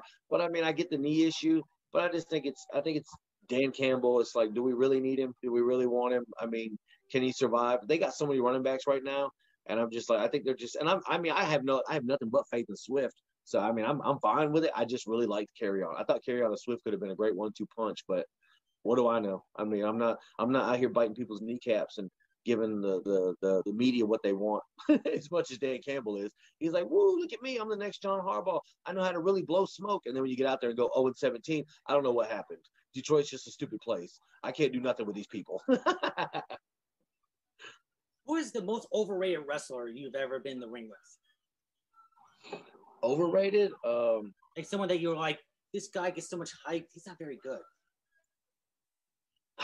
I I think when it comes down to overrated, I I wouldn't I wouldn't say I've been in the ring with anybody that's overrated. I I could definitely tell you that there's guys out there that do gimmicks that I think that are overrated and they don't really live up to that gimmick. So there's certain things like I won't say that they're not good because I'm I'm sure they came from a character that was good, and then when they try to do things like I really respect Legado Vaughn. We've had some really we've had two matches now. They're they're pretty solid. I don't know how trained in Muay Thai that he is or his UFC style that he has. I don't feel like he I feel like it's like I don't feel like it's a work in a sense. I feel like a little bit of it, a little bit on the beginner side of it. And I like the look, but I'm just I'm I always try to figure out like how much of it's who you really are, if that makes sense. And I always find it weird when guys kind of go against the grain of what they know and what they're good at, because you can kind of feel it in the ring. So I, I guess I, if I had to say it, I would probably say that that person Legado is just because it stands out the, the most recent. Everybody else seems to always have their niche. Like it seems like it fits them. They they believe in who they are. I haven't had too many people like, oh, they're just like raw, and then they're not that person. Most guys they live up to it. Now, are they are they cookie cutter? Eh, some people are, but most of the time everybody wants to be a monster and they have no problem proving to you that they are. So So when you say monster, I mean, look, look I mean, how much you weigh these days? I'm 201. 201. I mean, monsters. People think about monsters like Brock Lesnar and stuff like that. Yeah, uh, we don't. We I mean we we have we have. There's a couple guys on the Indies, but when I say monsters, yeah, these are big boys. Like they're not they're not they're not jacked like Brock Lesnar, but like Big Smooth. Big Smooth's like six two, six yeah six two six three. He's probably about 300 pounds, big boy, and he can move. Towers is seven feet tall, uh, probably 270, 280, somewhere around there. Maybe maybe lighter, I don't know, but he's a big boy. He's seven feet tall, so I mean he can stay eye to eye with Taker, and I mean I've I've had a, a good match with him, and I you know I still see him on a, every Friday. So I mean when I say monsters like Lamar Diggs, Lamar Diggs is probably six foot five, six foot four, probably 290, 300 plus, and he can do a moonsault off the top just like Lesnar, and he can move. So I mean, there's some monsters in our sport. They're on the lower thing. It's just finding their niche and figuring out what they. I think Big Smooth and Towers definitely have theirs. They just have to get the right eyes on them, and you'll see them soon. I promise you, you'll see them soon. What's the one thing you wish you'd known at the beginning of your career? Uh, it's not about it, it it's definitely not. I mean, I kind of knew this, but it's not about the moves. It, it really isn't about. It's not really. It's not going out there and like knowing that you can do all the cool things and hitting it and then just constantly pushing yourself to see all these different things because when you actually get out there, all that just gets wiped off the table you have to start so quick and so fast that you really have to own in on like your your posture, your character. Your character needs to be the most polished thing in your arsenal. Without a character, there's really no point in going out there and doing anything if you don't have that character that people can get behind. Because you can do so much with a character. If you forget something, or if you if, if somebody pops you and it just lights out and you wake up, you don't know where you're at. If you know what your character would do, you can you can everybody can forget it it can be a clean slate because you know who your character is, and that's just. I tell you, I saw a, a shot of Dylan McQueen. He's very, very who he is. He's very got a very over, very flamboyant character. He is Dylan. He's Dylan McQueen, hands down. And I saw him go for a move, and this was the most brilliant thing I'd seen in a while. He went for something to springboard, and you see his foot slip, and you know it's life. Shit happens. So he does it, boom. He when he came off that rope and he looked at his opponent, his opponent was standing there, he slapped the taste out of that dude's mouth. And I said, that's his character. That's that's because he knows what his character would do. You're not gonna laugh at me because I made a mistake. How dare you? I'm going to slap you for sitting there looking at me like I did something wrong. That was brilliant. That's wrestling. That is 100% one-on-one wrestling is when you know who you are, what you are, and how you would react to every situation in that ring. And a lot of people live and die off of what's next, what's next, what's next. They're more into the choreography of things instead of going out there and actually fighting. Because when people say, oh, it's fake, it's fake, it's fake, the reason why they're even allowed to say that now is because it's starting to look more choreographed. It's starting to like show off. You know, back in the day and what I bring out there, it's it's real to me because I'm not going out there with a script. I'm going out there and I'm, I'm winging it 90% of the time. I'm I'm going out there with very little, and you know if mistakes happen, that's real. They're they're, they're real mistakes. I like them. I, I live off of the mistakes. It gets more out of you. The mistakes show more realism. It shows that you know we're not faking. You get out here and you try to do what we do, and you don't know what you're doing. You can get hurt. Yeah, I remember there was a, I can't remember that. There was a trios this is years ago when AJ Styles and Young Bucks were together. He slipped, kept on slipping on the top rope when he tried to do his thing, and he just like kicked, kicked the ropes and saying like, "I hate these motherfucking ropes." Yep. Like, like, it was real. It was just like you know real emotion. That's what I like about it. And, and you should always things up. That's what I tell. I tell a lot of people if they want to ask me something, and I, I'm, I have not been in this business long, and I, I try to keep my opinions to only things that I think that I have a good grasp on. I try to tell them, like, make mistakes, man go out there and try it. Go out there because man, that that's where you when you get when you're five six years into this, those mistakes are still going to be happening. But because you cover them up so well, nobody will know. It's just it's just it's going to go with the flow of things, and that's where it's really important because going out there trying to be perfect Never going to happen. Never going to happen. So just go out there and accept the mistakes and grow and make them part of your routine. Make them part of your character. Make them part of your everyday life because that's what it is. It's just like, you know, if you stub your toe, you keep walking, you say, I want, and you, you kick whatever door you ran into. And that's you. That's how you get mad. So do it in the ring. Somebody stubs your toe, stomp your foot and just do exactly what you do. Like I don't, I don't stop doing it. I mean, I got kicked in the leg and it, it hurt. And I was getting ready to go and I was thinking, I was like, hey, this is starting to linger. Like he, this kid kicked the crap out of me. So I just looked at my manager. I hit the middle rope and I was like, mm, nope. And I just hopped out the ring. I started walking. I was like, man, that hurt. And I was just like looking at my manager, like, he's to get one for that. Like, I mean, I looked at him and was like, yep, we're to go. Cause I mean, that stung. So, you know, I wouldn't make eye contact with him because I was pissed. And I got in and, you know, I, I made it work because I was really like, hey, that one stung. Like, lighten up. Or, you know, like, like, I mean, like, ease up there, kid. Like, I know you're full of adrenaline because you're in the ring with the champ, but calm it down.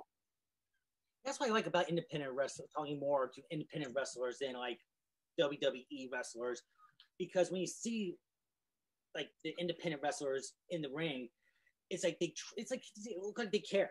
It's like they would try harder. They would go do more core stunts. If they fuck up, they're, they're just like, fuck, you know, just. Yep.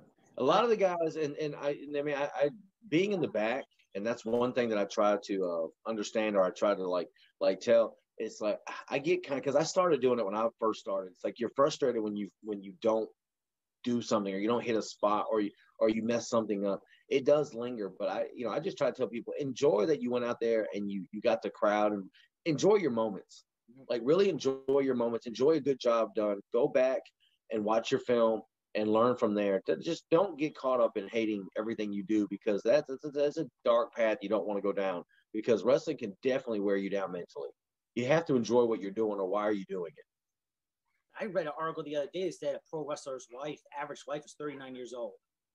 And that's hard to believe, but I guess if you include international wrestlers and stuff, I guess.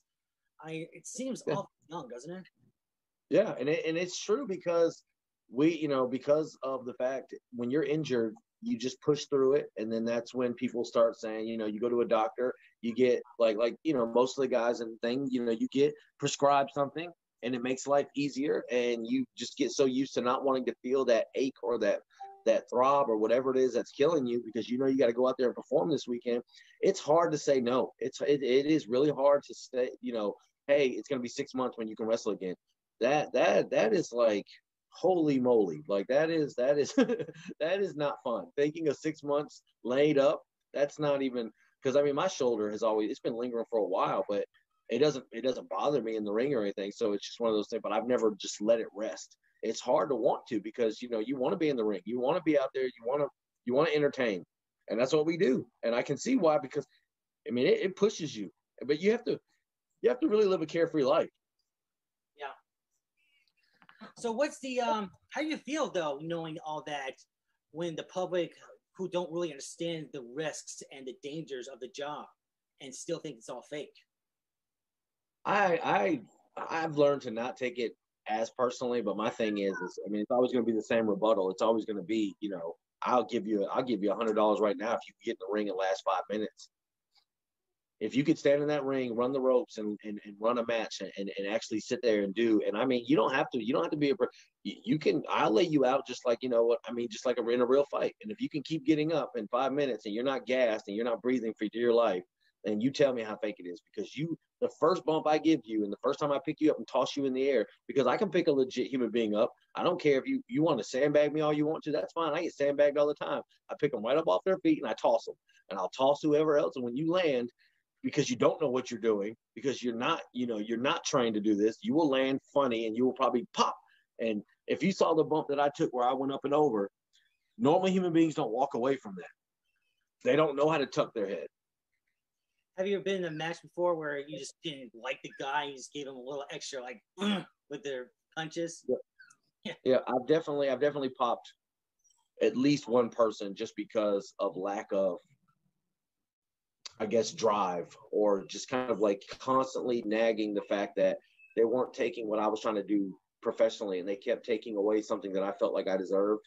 And I knew they didn't have, and I popped him. I mean, I was supposed to get his attention. I was like, "Oh, I'll get his attention," and I slapped him I slapped him as hard as I could because I was uh, pow, and I was like, and you know, I went to the back and I was like, you know, I apologize for it, like you know, that's etiquette, but no, I meant that there was definitely some sting on that one because I was like, I had eight minutes and you keep wanting to go two, so it bothers me when you know you're given and somebody doesn't have the professional courtesy to give you what you know because they don't want to either be in the ring with you or they're just you know they're scared of you or whatever it is. I don't know what it is. Sometimes, sometimes people are just like, ugh, and you're just like, come on, man, let's go do something. And when people show up not wanting to do much, and you're like, but this is your chance or this is a moment. I go out there like every time. You never know who's watching. This could be your moment where somebody perfect, you know, it's just perfect timing. And that seems to be the case in my career. It seems like I just have perfect timing on a lot of my situations and I keep getting the calls when they're supposed to you know, be happening. And I really appreciate that. Like, it just seems like the odds are right where they need to be. And a lot of people want to push and push and push to get there faster. I have no problem taking my time. Since everything is like going so well for you and everything, like I heard there was a rumor that there's a movie role that might be. Yeah, there is uh there is talks of me possibly being in a film. Uh, don't know much, but they're in talks and we are in talks to get something there. And that was something that, you know, when I got into this, that was always a possibility. So to get that offer in itself, whether, you know, it goes or gets aired or whatever it is, what happens, it'll be huge for me because it's something that I wanted. Same thing with the podcast co-hosting. Always want to be a part of a podcast. I think these things are great for our business and I love doing them. So to be a part of one, especially one that's pretty popular amongst, you know, the area and what we do, it's it's been opportunity after opportunity, and I'm grateful for all of it.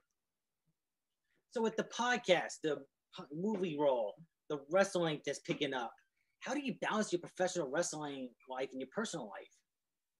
This is not like single and just like you know. Well, like, I'll be, I'll be. It's funny because my, my personal life kind of runs into wrestling because I mean I'm, I'm just a bartender. I mean I, I go make money being Mako. Everybody knows I'm Mako at the bar, so I get to be him there too. So I get to go make my money there and be the guy behind the bar that nobody really messes with. And I have the same attitude behind the bar I do in the ring. I'm just like, you know, you want a margarita? I'm just like, go fuck yourself. You can get a Bud Light and a lime. I'm not doing that. I'm not that kind of bartender, you know? it's not happening. It's like, hey, do you know how to make this? I could make it. I'm not going to. Here's a fireball. Enjoy that. I mean, I'm not, I'm not that kind of bartender. I'm just to be, and I get to carry on with my personal, like my gimmick is very very close to you know what I perceive. I don't wouldn't say that I'm like some you know I, I am who I am. I'm very very confident in everything that I do. Always have been, and that's just the way it is. It's like I'm confident in the ring. And do I think I'm perfect? Do I think I'm better than anybody? No, no, no, no.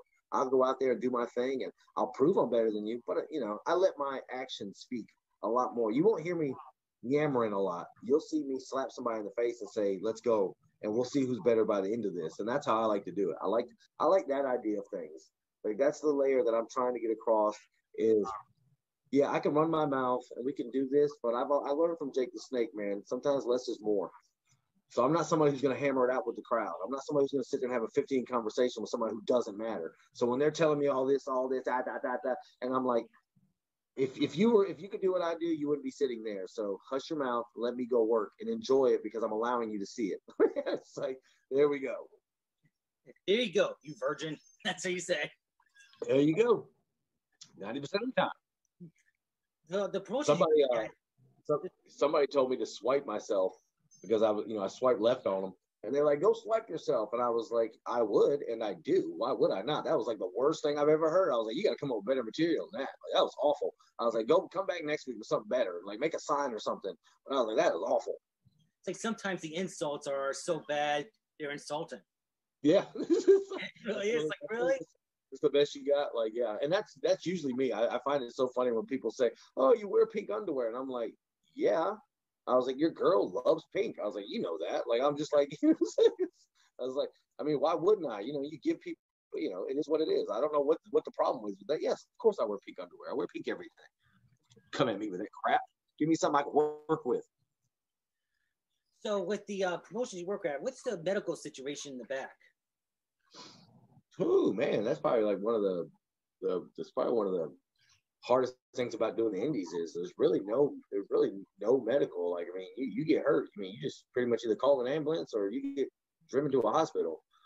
We, we can we can sometimes I, I mean I try to keep like super glue and stuff on me in case accidents happens. Like I got busted open one time on my eyelid really bad, and of course you know I had super glue on me because that's what I do. I keep my own personal stuff just to make sure you can stop the bleeding, get where you got to go. But for the most part, hopefully, I mean, I think that's the thing about wrestling is it's kind of cool that they don't have a medical anything like that because it kind of keeps you safe in your own. I feel like if you give people too much, man, we'll go out there and do. It kind of keeps us honed in. Like, hey, I know I would love to do a 450 off of this ladder, but since we don't have anybody that can be here, how about I just do an elbow? So it's kind of like, you know, let's keep it in the realms of, eh, if this does go awry, what's the situation? How far is the hospital? You know, if it's 18 miles, eh, can I make it there? So, um, are there any moves that your opponent wants to do that you won't do because you're just like, it's like that's move stupid. I'm gonna get hurt. Uh, right now, I, am going to be honest with everybody. This is a little insider information. If you ever call a flapjack or you want Mako to take a flapjack, it's probably never going to happen for a very long time because that's the move they called that I thought would be the easiest move in the world to do. And when it went sour and I almost died doing it, I will probably never do a flapjack or back like a a backdrop body uh, body uh, back body drop. I'll probably be very very long before you see Mako going up and over onto his head because I have flashbacks of that. Like I can see that mat upside down. I'm just like, oh, blue tuck, and I mean, just just feeling that impact. So yeah, definitely, you definitely get some some some past residents of um, residue of just fear, and you don't want to feel that. So if you ever feel like, mm, there's times where I'm like, well, is there any way we can replace it? But just for the most part, anything up and over right now, if if I trust and I trust almost everybody I work with. So when they're like, hey, I got you, I go out there, grind my teeth, and just get it done. I don't really have anything that I can say no to right now because most people keep it, you know, pretty pretty hot and simple. Like you know, I like the guys like Rob Killjoy. Rob Killjoy is a, a night off in wrestling. If you want me to be honest with you, that man does all the work for you. That's one of the greatest. You know, there's guys out there, man, that can make they can make you look fantastic. You won't even. You'll just sit in the middle of the ring, and they will. You're just like, yeah, yeah. And then you go back and read the reviews, and like, this was a fantastic match. And they're like, all I did was punch him. Think about that. Who would you be if you could be in any like organization and wrestle against anybody, alive or dead? Who would it be? You can even call the stipulations if you want of the match.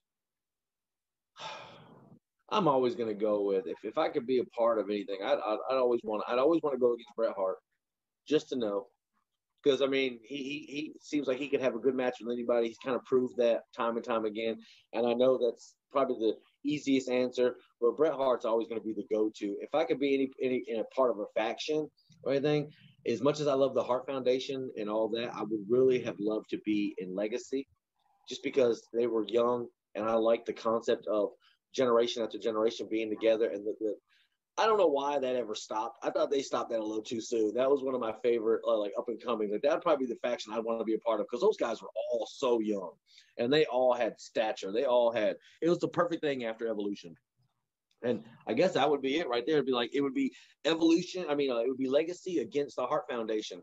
I would love to see that. I would love to see that. Let's go. Let's go do this.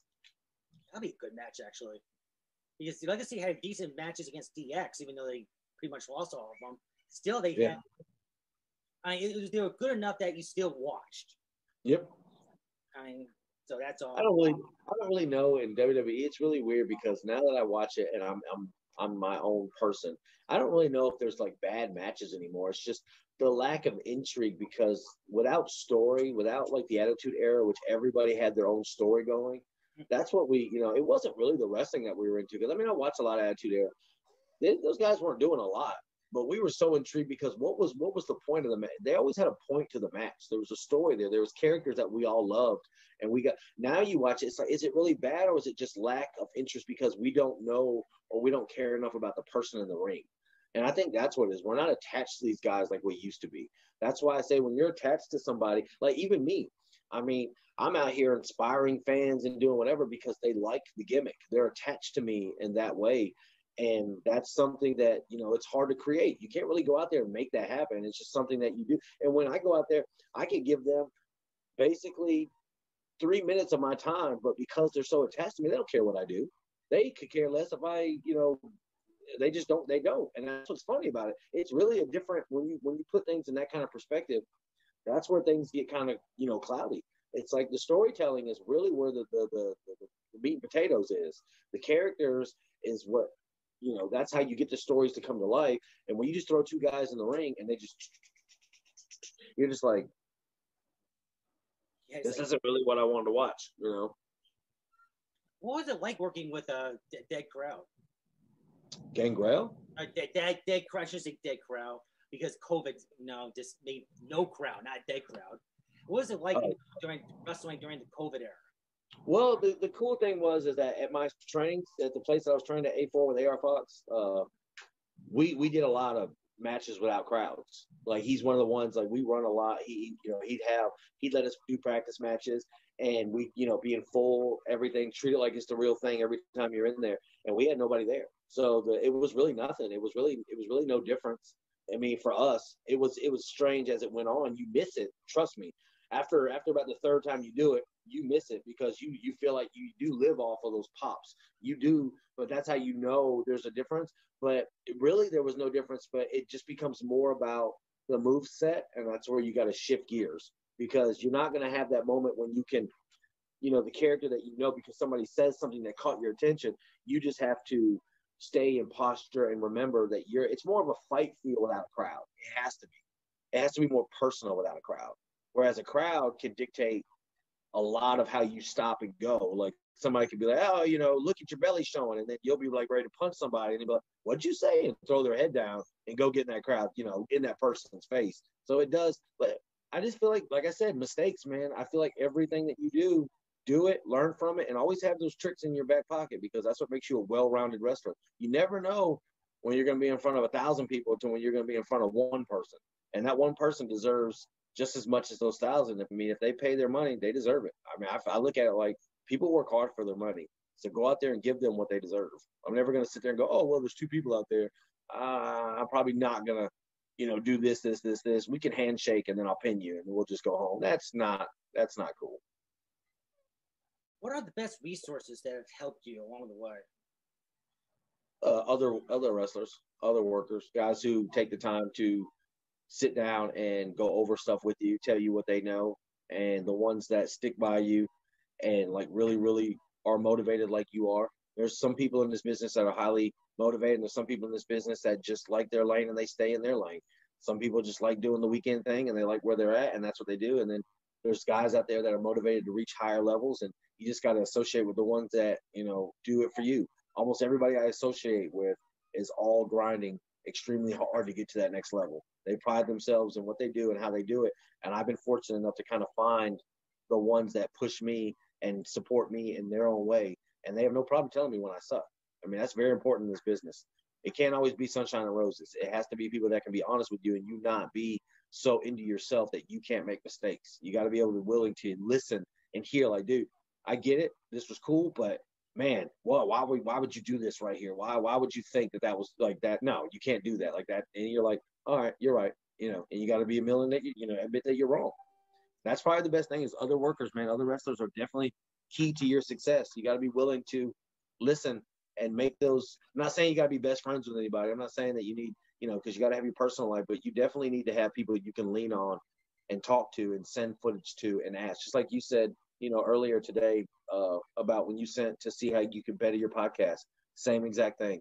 Find people that you can send that that footage to. Hey, could you you know take a look at this and let me know what you think? And if they care, they'll send you. In, they'll either rip you a new one or they'll just be like, "Oh man, that was good. All right, you hated it. Cool. I'm going on my way." That's probably the worst thing. That's the last thing you want to hear in professional wrestler is good match. Like you don't want to hear good match. Like when you're in the back and you, you're like, "Hey," they're like, "Yeah, it was good."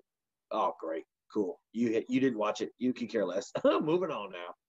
That's such as life though, because like a couple weeks ago, I had someone babysit our kids, and they came back saying like, we came back, they're like, they were great, even though one of them's hit their terrible twos. The next babysitter was like, they were good, but your son doesn't know his name apparently because he doesn't. I'm like, yeah, okay, that's sounds like more like him. I mean, people All right. feel like they can't take or give construct- constructive criticism anymore because they're afraid of hurt feelings.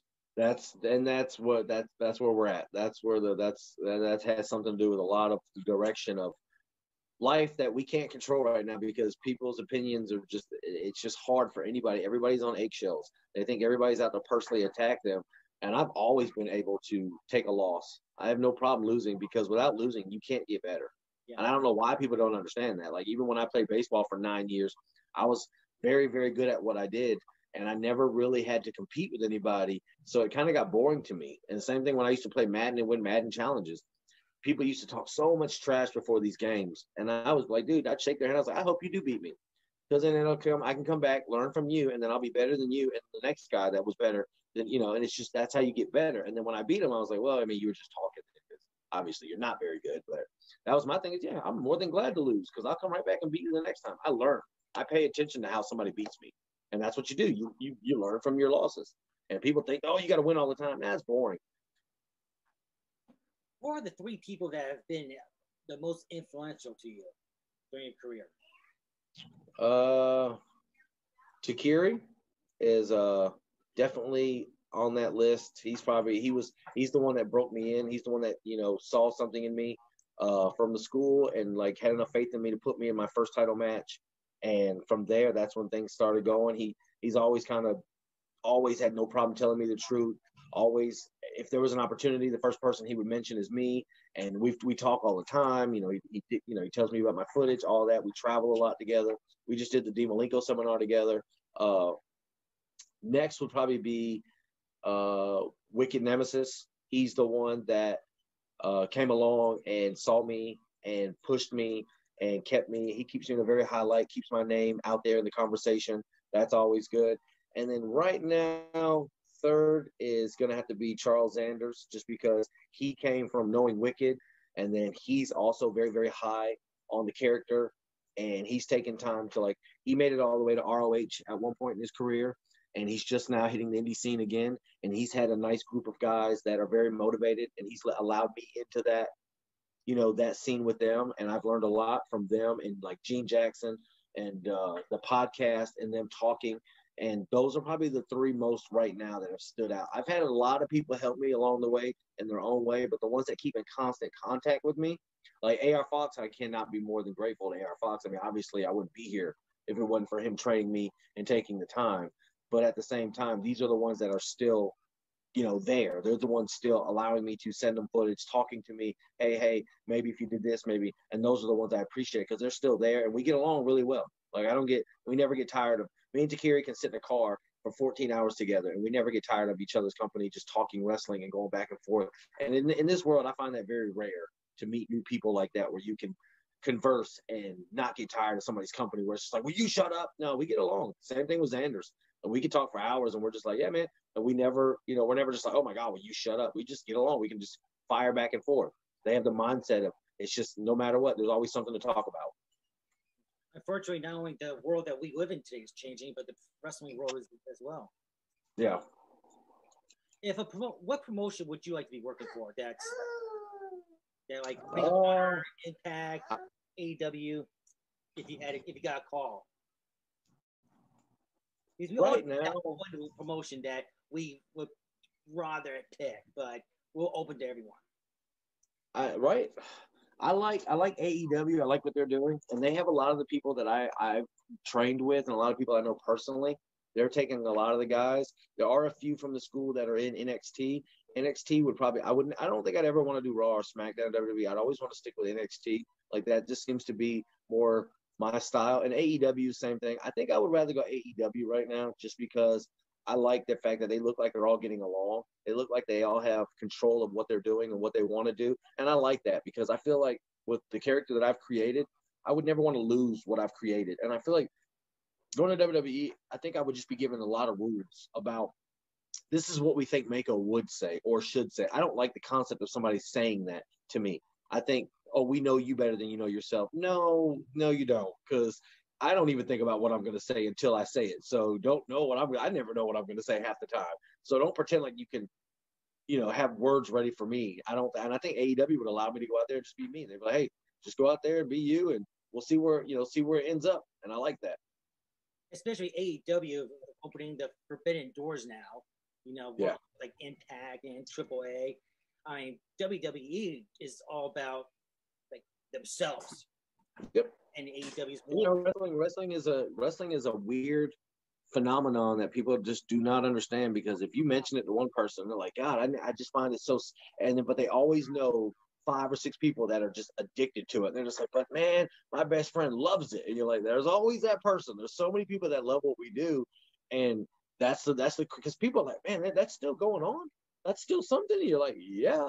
And it's, it's pretty big. There's a lot of us doing it. There's a lot of us that look forward to it, watch it, you know, do do the due diligence and go read articles about guys coming up and looking at indie t- tournaments where the names are being wrestler of the year in this territory or this indie scene. I don't want to say territory because I guess those are dead, but I feel like they are, there still is territory for some reason. But that's just me. And that's another thing too is I'm gonna be honest. I'll give you a little bit of breaking news right now. Uh, 2022, uh, Montgomery, Alabama. I'm working on starting something myself and getting uh something off the ground. I've already been in talks, and that's something that if people want to keep up with, I because I love what I do, and that was another goal of mine. And I, like I said, I've been checking off goals left and right. So in Montgomery, Alabama, if you hear of a promotion and you see Mr. Suit and Tie over here with his Vince McMahon swagger, don't be surprised because I, am going to pull an NWO and I'll have my own promotion just like sold out over here, make my own brand, and be like, we're going to take over this. Now we can do whatever we want to because I own it. right. I mean, gonna be the boss. So that that hopefully that'll get taken off, and that'll just be one more checklist to my you know my dreams come true. What's the best advice you can give someone who's just breaking into business? Uh, when when you when you watch your film and, you, and you're you're you're you're watching wrestling, and you're paying attention to everything and I know what you're looking for. I know you're looking for these moves. I know you're I know you're probably a fan of somebody. That's why you broke in. You want to emulate that person so bad and you want to be that person like you want to be the next rock or you want to be the next, you know, Crispin Wall or whatever it is, because you you know these guys all there's always like a top five that everybody's trying to be. There's nothing wrong with emulating. I get it do it. But when you start, when you watch wrestling and you get to a level, once you're in your first year, two years, you're going to start realizing that you're going to watch these guys wrestling. You're going to stop watching their moves. Don't pay attention to their moves. Pay attention to their posture and the things. After, those are the most important things in wrestling to me. Those are what make the match great. Because watching The Rock do what The Rock did, the reason why The Rock was so good is because his whole demeanor was The Rock he was a whole. When you played the video games with The Rock, he had an entire moveset that was his. It was he had a different way of punching. He had a different way of falling. He had all that. Don't look at these moves. Look at the character and what the like Velveteen Dream does it so well. He's so long, so everything is stretched out, and he's he's in agony, and you can see it when he's when he's in flight. His arm. Watch those things. Get your moves down. Don't don't think that the move set's not important. Don't don't just don't try to always be the cool move guy. That's just like I have one move that's probably going to end my career if I keep doing it more than a year. Because trust me, once you do it once, and that's what you're booked for, you have to do it your entire career. You have to remember you have to do that. Why do you think Hulk Hogan has hip surgery and back? You think a leg drop is easy? It sucks. It sucks, dude. I've done it like once or twice and instantly been like, what's wrong with my back? Oh, I did a leg drop. Damn it. Like, I know that thing hurts. If you ain't got enough cushion for it, don't do it. Yeah, because it's a cushion you have. It's like. Yeah. And I don't have enough butt for it. So I, you know, my butt, like instantly, it's all spine. So it's like if you got some cushion back there, some some old um, your own cushion, hey, more than happy. No, I'm not doing it. Every time I, and you know, on the fly, I will do a leg drop because I forget. And as soon as I hit, I'm just like, oh, why would I do that to myself? I remember when I was like a kid, you know, watching wrestling, try to do some moves. I did a leg drop to my little wrestling, but I still remember the pain that shot off my tailbone. And, and you go, it's like, wait, it was supposed to be fake. Wait a second. Yeah, when you did that, when you instantly did it, you instantly told yourself, "Hey, these guys are not just out here just doing stuff. Like it hurts. Like it does. Everything we do in that ring is real. Like that's what I tried. It hurts. Even a simple leg drop that we thought, oh, that's so stupid. Oh, that's why. How could? Yeah, do it. tell me it doesn't hurt you just as much as it hurts that guy. Yokozuna had the best leg drop, by the way. I watched his documentary recently. Oh my God, that was a beautiful thing. I know that hurt everybody, but somehow Yoko made it look like it did not hurt him at all because he had so much. Uh, I told somebody at a show, and I was like, I just want to see a Yokozuna leg drop. Somebody Yokozuna leg drop somebody. I think somebody actually went out there and did it. I was like, yes. I popped so hard for it. I was like, yes.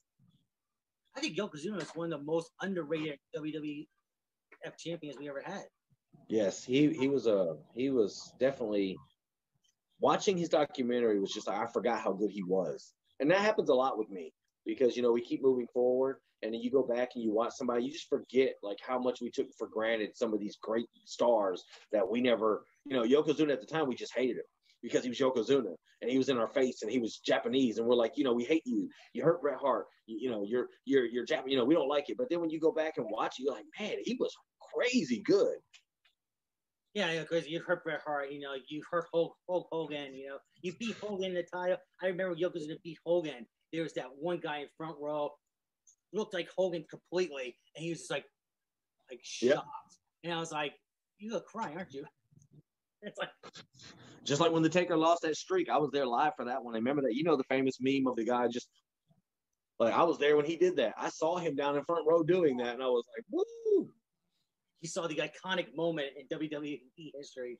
I was in the crowd for that, so that's always that's a big part of. Uh, that was before I got into the business, but I got lucky and got to be there. So every time I see that, it's really weird to know that I'm really close to that. Like we got really good seats too, and I'm just like, man, I'm there. I mean, every time I watch, that's my favorite mania, just because I know I'm there. I'm, I went to another one, but it wasn't as fantastic as that one. so you told us what's all these things that you have lined up for your future projects and goals. Is there anything else you forgot to bring up? Because you have a long list.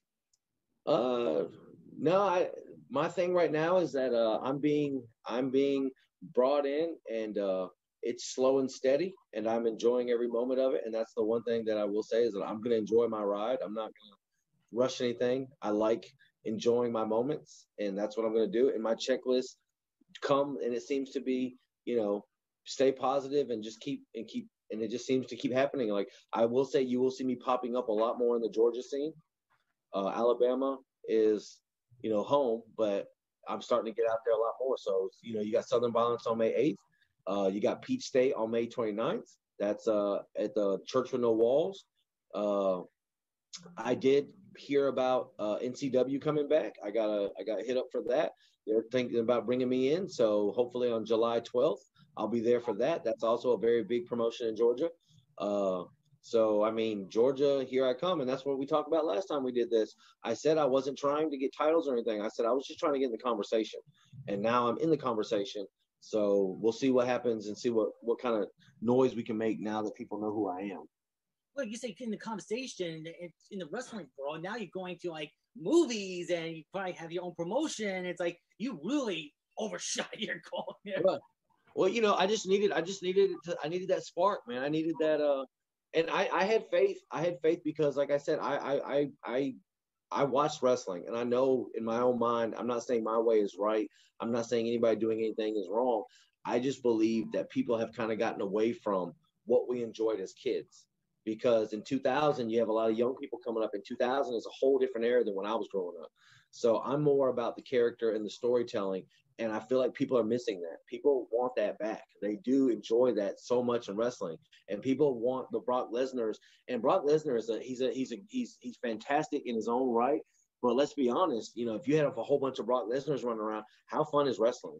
It's really not that exciting. You know, you got two, you know, so you got to realize there's a place for everybody. You just need to find your place, and that's what I feel like I do well. I found my lane, and I'm going to ride it till the wheels fall off. And people have been missing it because name somebody right now, and there's a lot of guys doing the whole "I'm the sexiest man on the planet" thing, but it doesn't seem to stick. And I'm not saying I'm the sexiest man on the planet. that's what I changed. I changed the whole concept of being Rick Rude. I just took the Rick Rude, Mr. Perfect persona, and I made it hip hop and cool and that's what I'm doing. I'm taking it and making it newer and fresher. And I'm, I'm gonna give my my my dude. i will say who I you know who I saw. I take the Bret Hart, the excellence of execution. I love the perfectionist. I like Mr. Perfect. I like Rude. I like the arrogance.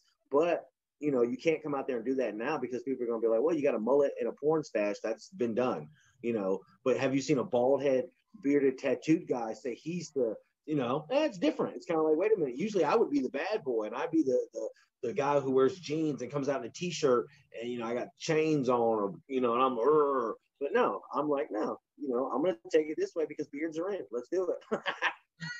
you, you forgot the pink part. The pink, oh yeah, pink's just it's it's just iconic, man. Pink, pink is pink is iconic, and it always will be. you'll always you'll, you'll, you'll always see me in something pink. And it's just something that that's Bret Hart, that's Cam'ron, that's it's been my entire life. Always pink, pretty and pink. Heck, I mean, I watched that movie. I love that movie too, just because it had pink in the title. Like, I'll watch this. Yeah, I've gotten over the. I was got over the whole like guys can't wear pink. Until I saw Bret Hart and Jim the Anvil Neidhart. I'm talking about the yep. Hart Foundation with Jimmy Hart.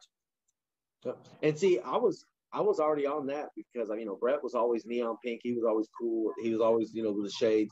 But when Cam'ron the rapper came out, and he's you know it's a whole different type of culture, and he's wearing pink furs and everything, and he's still who he is. He's still very arrogant. He's very cocky. He's still who he is. It's like, dude, you are who you are. You make what you wear. You you do what you want. Like nobody said you can't do something just because oh you wear pink you must be.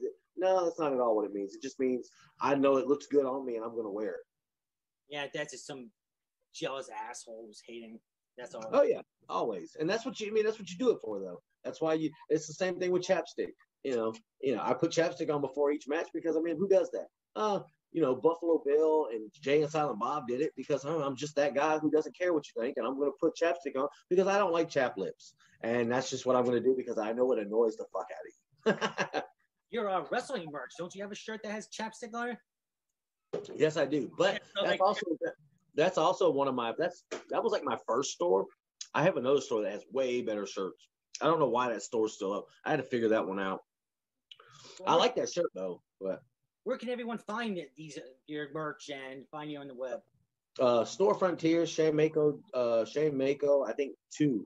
Store two is what it is, but there's two of them on there. So like the shirt I have on now, if you don't see this shirt on there, then it's the other one. So this is the shirt that I'll tell you. I got. I just created another one with a, a swipe life. So that's about to hit the that hit the store probably two weeks ago. I'm not really I I kind of wait to promote all my stuff together, but I create stuff all the time. So I'll be the first one. I always like to have it before the store drops it. So I'll drop it, and but I got to be the first one to have it because I'm Shane Mako. I got to be the first to have everything, and then I allow, you know, if if if you if you want it, you can have it, but I'm the first one. I got to get the first order. I'll be the first one wearing it, so it's a new thing to hit the streets. One last thing before I let you go. I please get a too sweet from the pickup artist? Oh, there we go. Yeah, there too we go. sweet. Too sweet. when everyone says like, "Oh, you can't do that. That's copywritten." WWE. I said, "Yeah, but if you say virtual distance too sweet, no one thought of that." There you go. And I mean, I, you always got to have your, uh, you know, I don't. They need to knock that off. That's just that's petty. That's petty. I mean, like I said, with like I when I started this podcast, right then there, I was like, I don't care what people think. You know? Yeah, you got to do. You you know, my thing is is in wrestling when you do something, as long as you give credit where credit's due, then there's nothing wrong with it because we all know we look up to most of the people who did it. So for them to sit there and say, "Hey, we created this," you uh-huh. can't. It's it's just kind of like crapping on the people who created it because you know the ones that are doing it, they know where they, they got it. They know who they respect. They know who they idolize and it's like they're not doing it because oh we're just taking this because we want. No, they're they they love the guys that they're doing it from. They would never ever go to Shawn Michaels and be like, oh crap to you and you're too sweet. Like oh we hated it. You know no no no. They're doing it because they love Shawn Michaels. They love Triple H. They love the NWO and all that. They man those are iconic people. So it, it's anything and everything. And that's my thing is is like I I had somebody actually try to they for a moment they went after my gimmick and they called themselves the pickup artist like a thing and it kind of hit the internet pretty hard because he said it not knowing and i didn't know either i saw it and i was like hey what's this guy doing and you know i i the pickup artist is me i'm the only one there is there's no other there's never been and there never has been another pickup artist in wrestling you can look it up but he did it and i mean i was about to say something and i mean his inbox and his comments got hit so hard nope, only one pickup artist. And I was just like, well, I don't have to say anything. He knows he messed up. And that's my thing is I wouldn't even be cared if he called yourself that. But you need to be a pickup artist, not the pickup artist. There's a difference. You can be a pickup artist. I have no problem with that whatsoever. Have at it. You know, there's tons of them. There's millions of pickup artists out there, but I am the pickup artist, and that's the only difference. What's wrong being like blessed by the godfather of pickup artists? There you go. That's I mean, and I have no, I have nothing. Like if, if I see anybody, you know, if I see anybody living that swipe life, I'm all for it, man. Know, you know, whatever. But always remember who started it, and I have no problem with it. I think that's all that matters. It's just the respect of things. If I do something, I tell you where I, I tell you where I got my my my motivation. I have no problem giving people the credit. But I mean, I just don't like the fact that some people out there really will try to steal something and be like, "Oh no, no, no, it was me." No, come on. I got footage eight years ago of me doing that. Knock it off. Also, the powerful way, the powers of Google and stuff like that. You're on your phone going, "You sure you want to say that? You sure?" Yep. You sure? Well, Google yeah. says you're wrong, bitch. Yeah, exactly. That's why you gotta be careful, man. Like I, I make a point to always kind of timestamp everything I do. That's why that's why I put the videos out there that I do because I want people to see it, and I don't mind if I see it anywhere. That's fine, but don't ever say you created it. Like don't don't take my thing and then be like, oh, da, da, da. It's like no, everybody knows it. You know, in wrestling, man, they'll be quick to come to your defense too. Like they they, they we take that serious. Like we know who did something, and oh, you know, but it, as long as there's just a, a, nice understanding of professionalism behind it, nobody really gets butthurt about it. It's all about, you know, we all steal each other's stuff. We know that. We all just modify it, make it ours, or we do it better or whatever. But, you know, you always go up to the guy and you handshake him and, hey, man, I ain't gonna lie to you. I saw you do this and I thought it was so cool. I started doing it. So, I mean, it's just what it is. And if, if it's ever been a problem, I'll stop doing it. But, you know, for the most part, no, everybody's like, man, no, man, go ahead and have that that's cool as hell. Keep it. Well, champ, I appreciate your time. You're you keep on kicking ass, and I. What's next? President of the United States. Uh, I'm gonna try and take over. Like I, I had a goal. I'm gonna take over Alabama first. So let's go ahead and just let's go ahead and go for a governor of Alabama. That's gonna be my first goal, and then we'll see about running with the Rock. and see go. if I can pull off pull off vice president to the Rock. That'd be pretty cool. Well, I'll definitely be voting for you guys. Well, thank you very much for your time and stay safe out there. And we'll catch up sometime soon. All right. Make sure you do that. You know, this is becoming like a norm. no, always a pleasure. It's always a pleasure talking to you. You too.